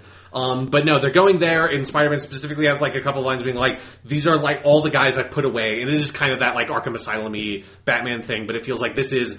Fucking Electro is there, Rhino is there, Scorpion is there, and Vulture is there, and they all escape, and they have like advanced new suits that they have, and then Mr. Negative, who was the villain, who's a newer Spider-Man villain that's been in the other demos, he shows up, and then and Spider-Man's just getting his ass kicked because it's Spider-Man, and it's and it is basically seems like it is their formulation of this game's version of the Sinister Six, because then another character mysteriously lands, and you're kind of looking from their point of view, walks up towards Spider-Man, Spider-Man looks into them and says, "Wait, you?" and then cuts to black, and I think it's Doctor Octopus. It's probably Doctor Octopus. that would make sense. It would make sense, especially because everybody's getting new suits. It's all the like you know like Rhino, Scorpion, and Vulture all are like suit based villains, and that, that have like an animal theme. And Doctor Octopus is a suit based villain with an animal theme. Yeah. And Doctor Octopus is the best Spider Man villain. So Yeah. I think it's Aunt May, and she has coordinated all of this for reasons unknown. yes, she's, she is the new Green Goblin, Aunt May. Yes,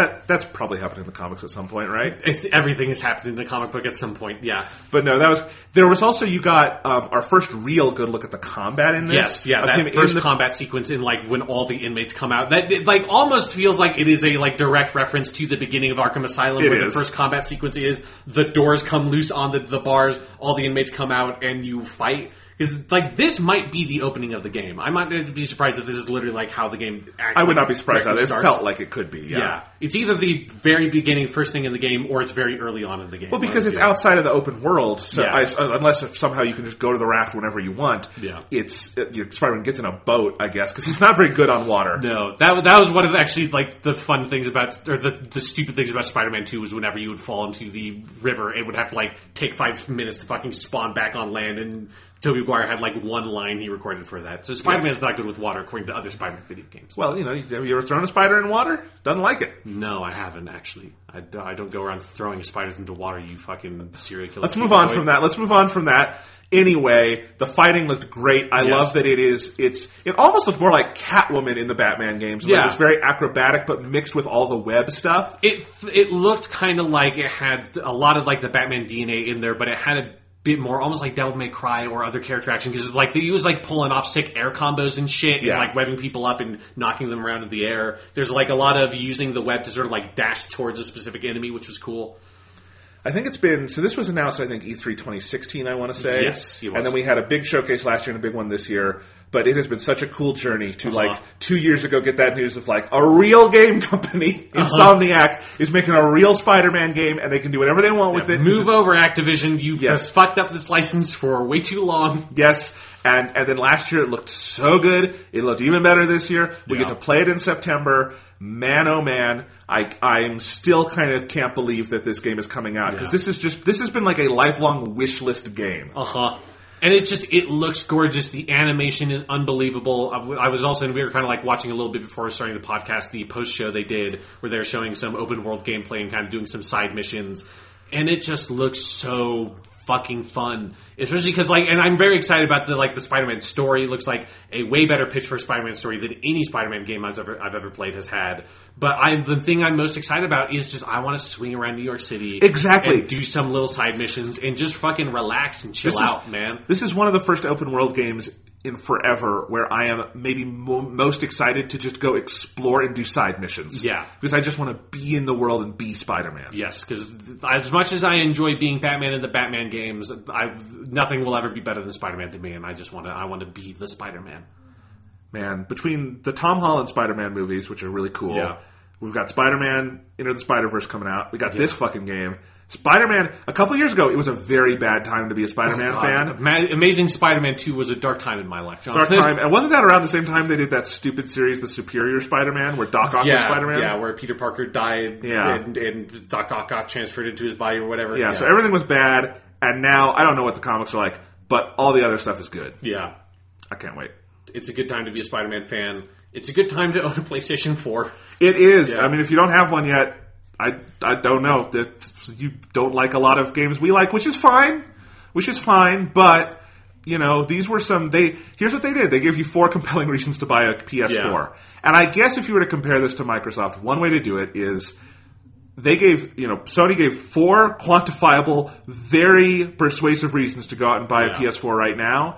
Microsoft didn't, they had more stuff in their show, but I don't think you could count four reasons to go buy an Xbox. They had three Gears Five games. They had Gears Pop, Gears Tactic, and Gears Five. So Only one of those is on your Xbox, though.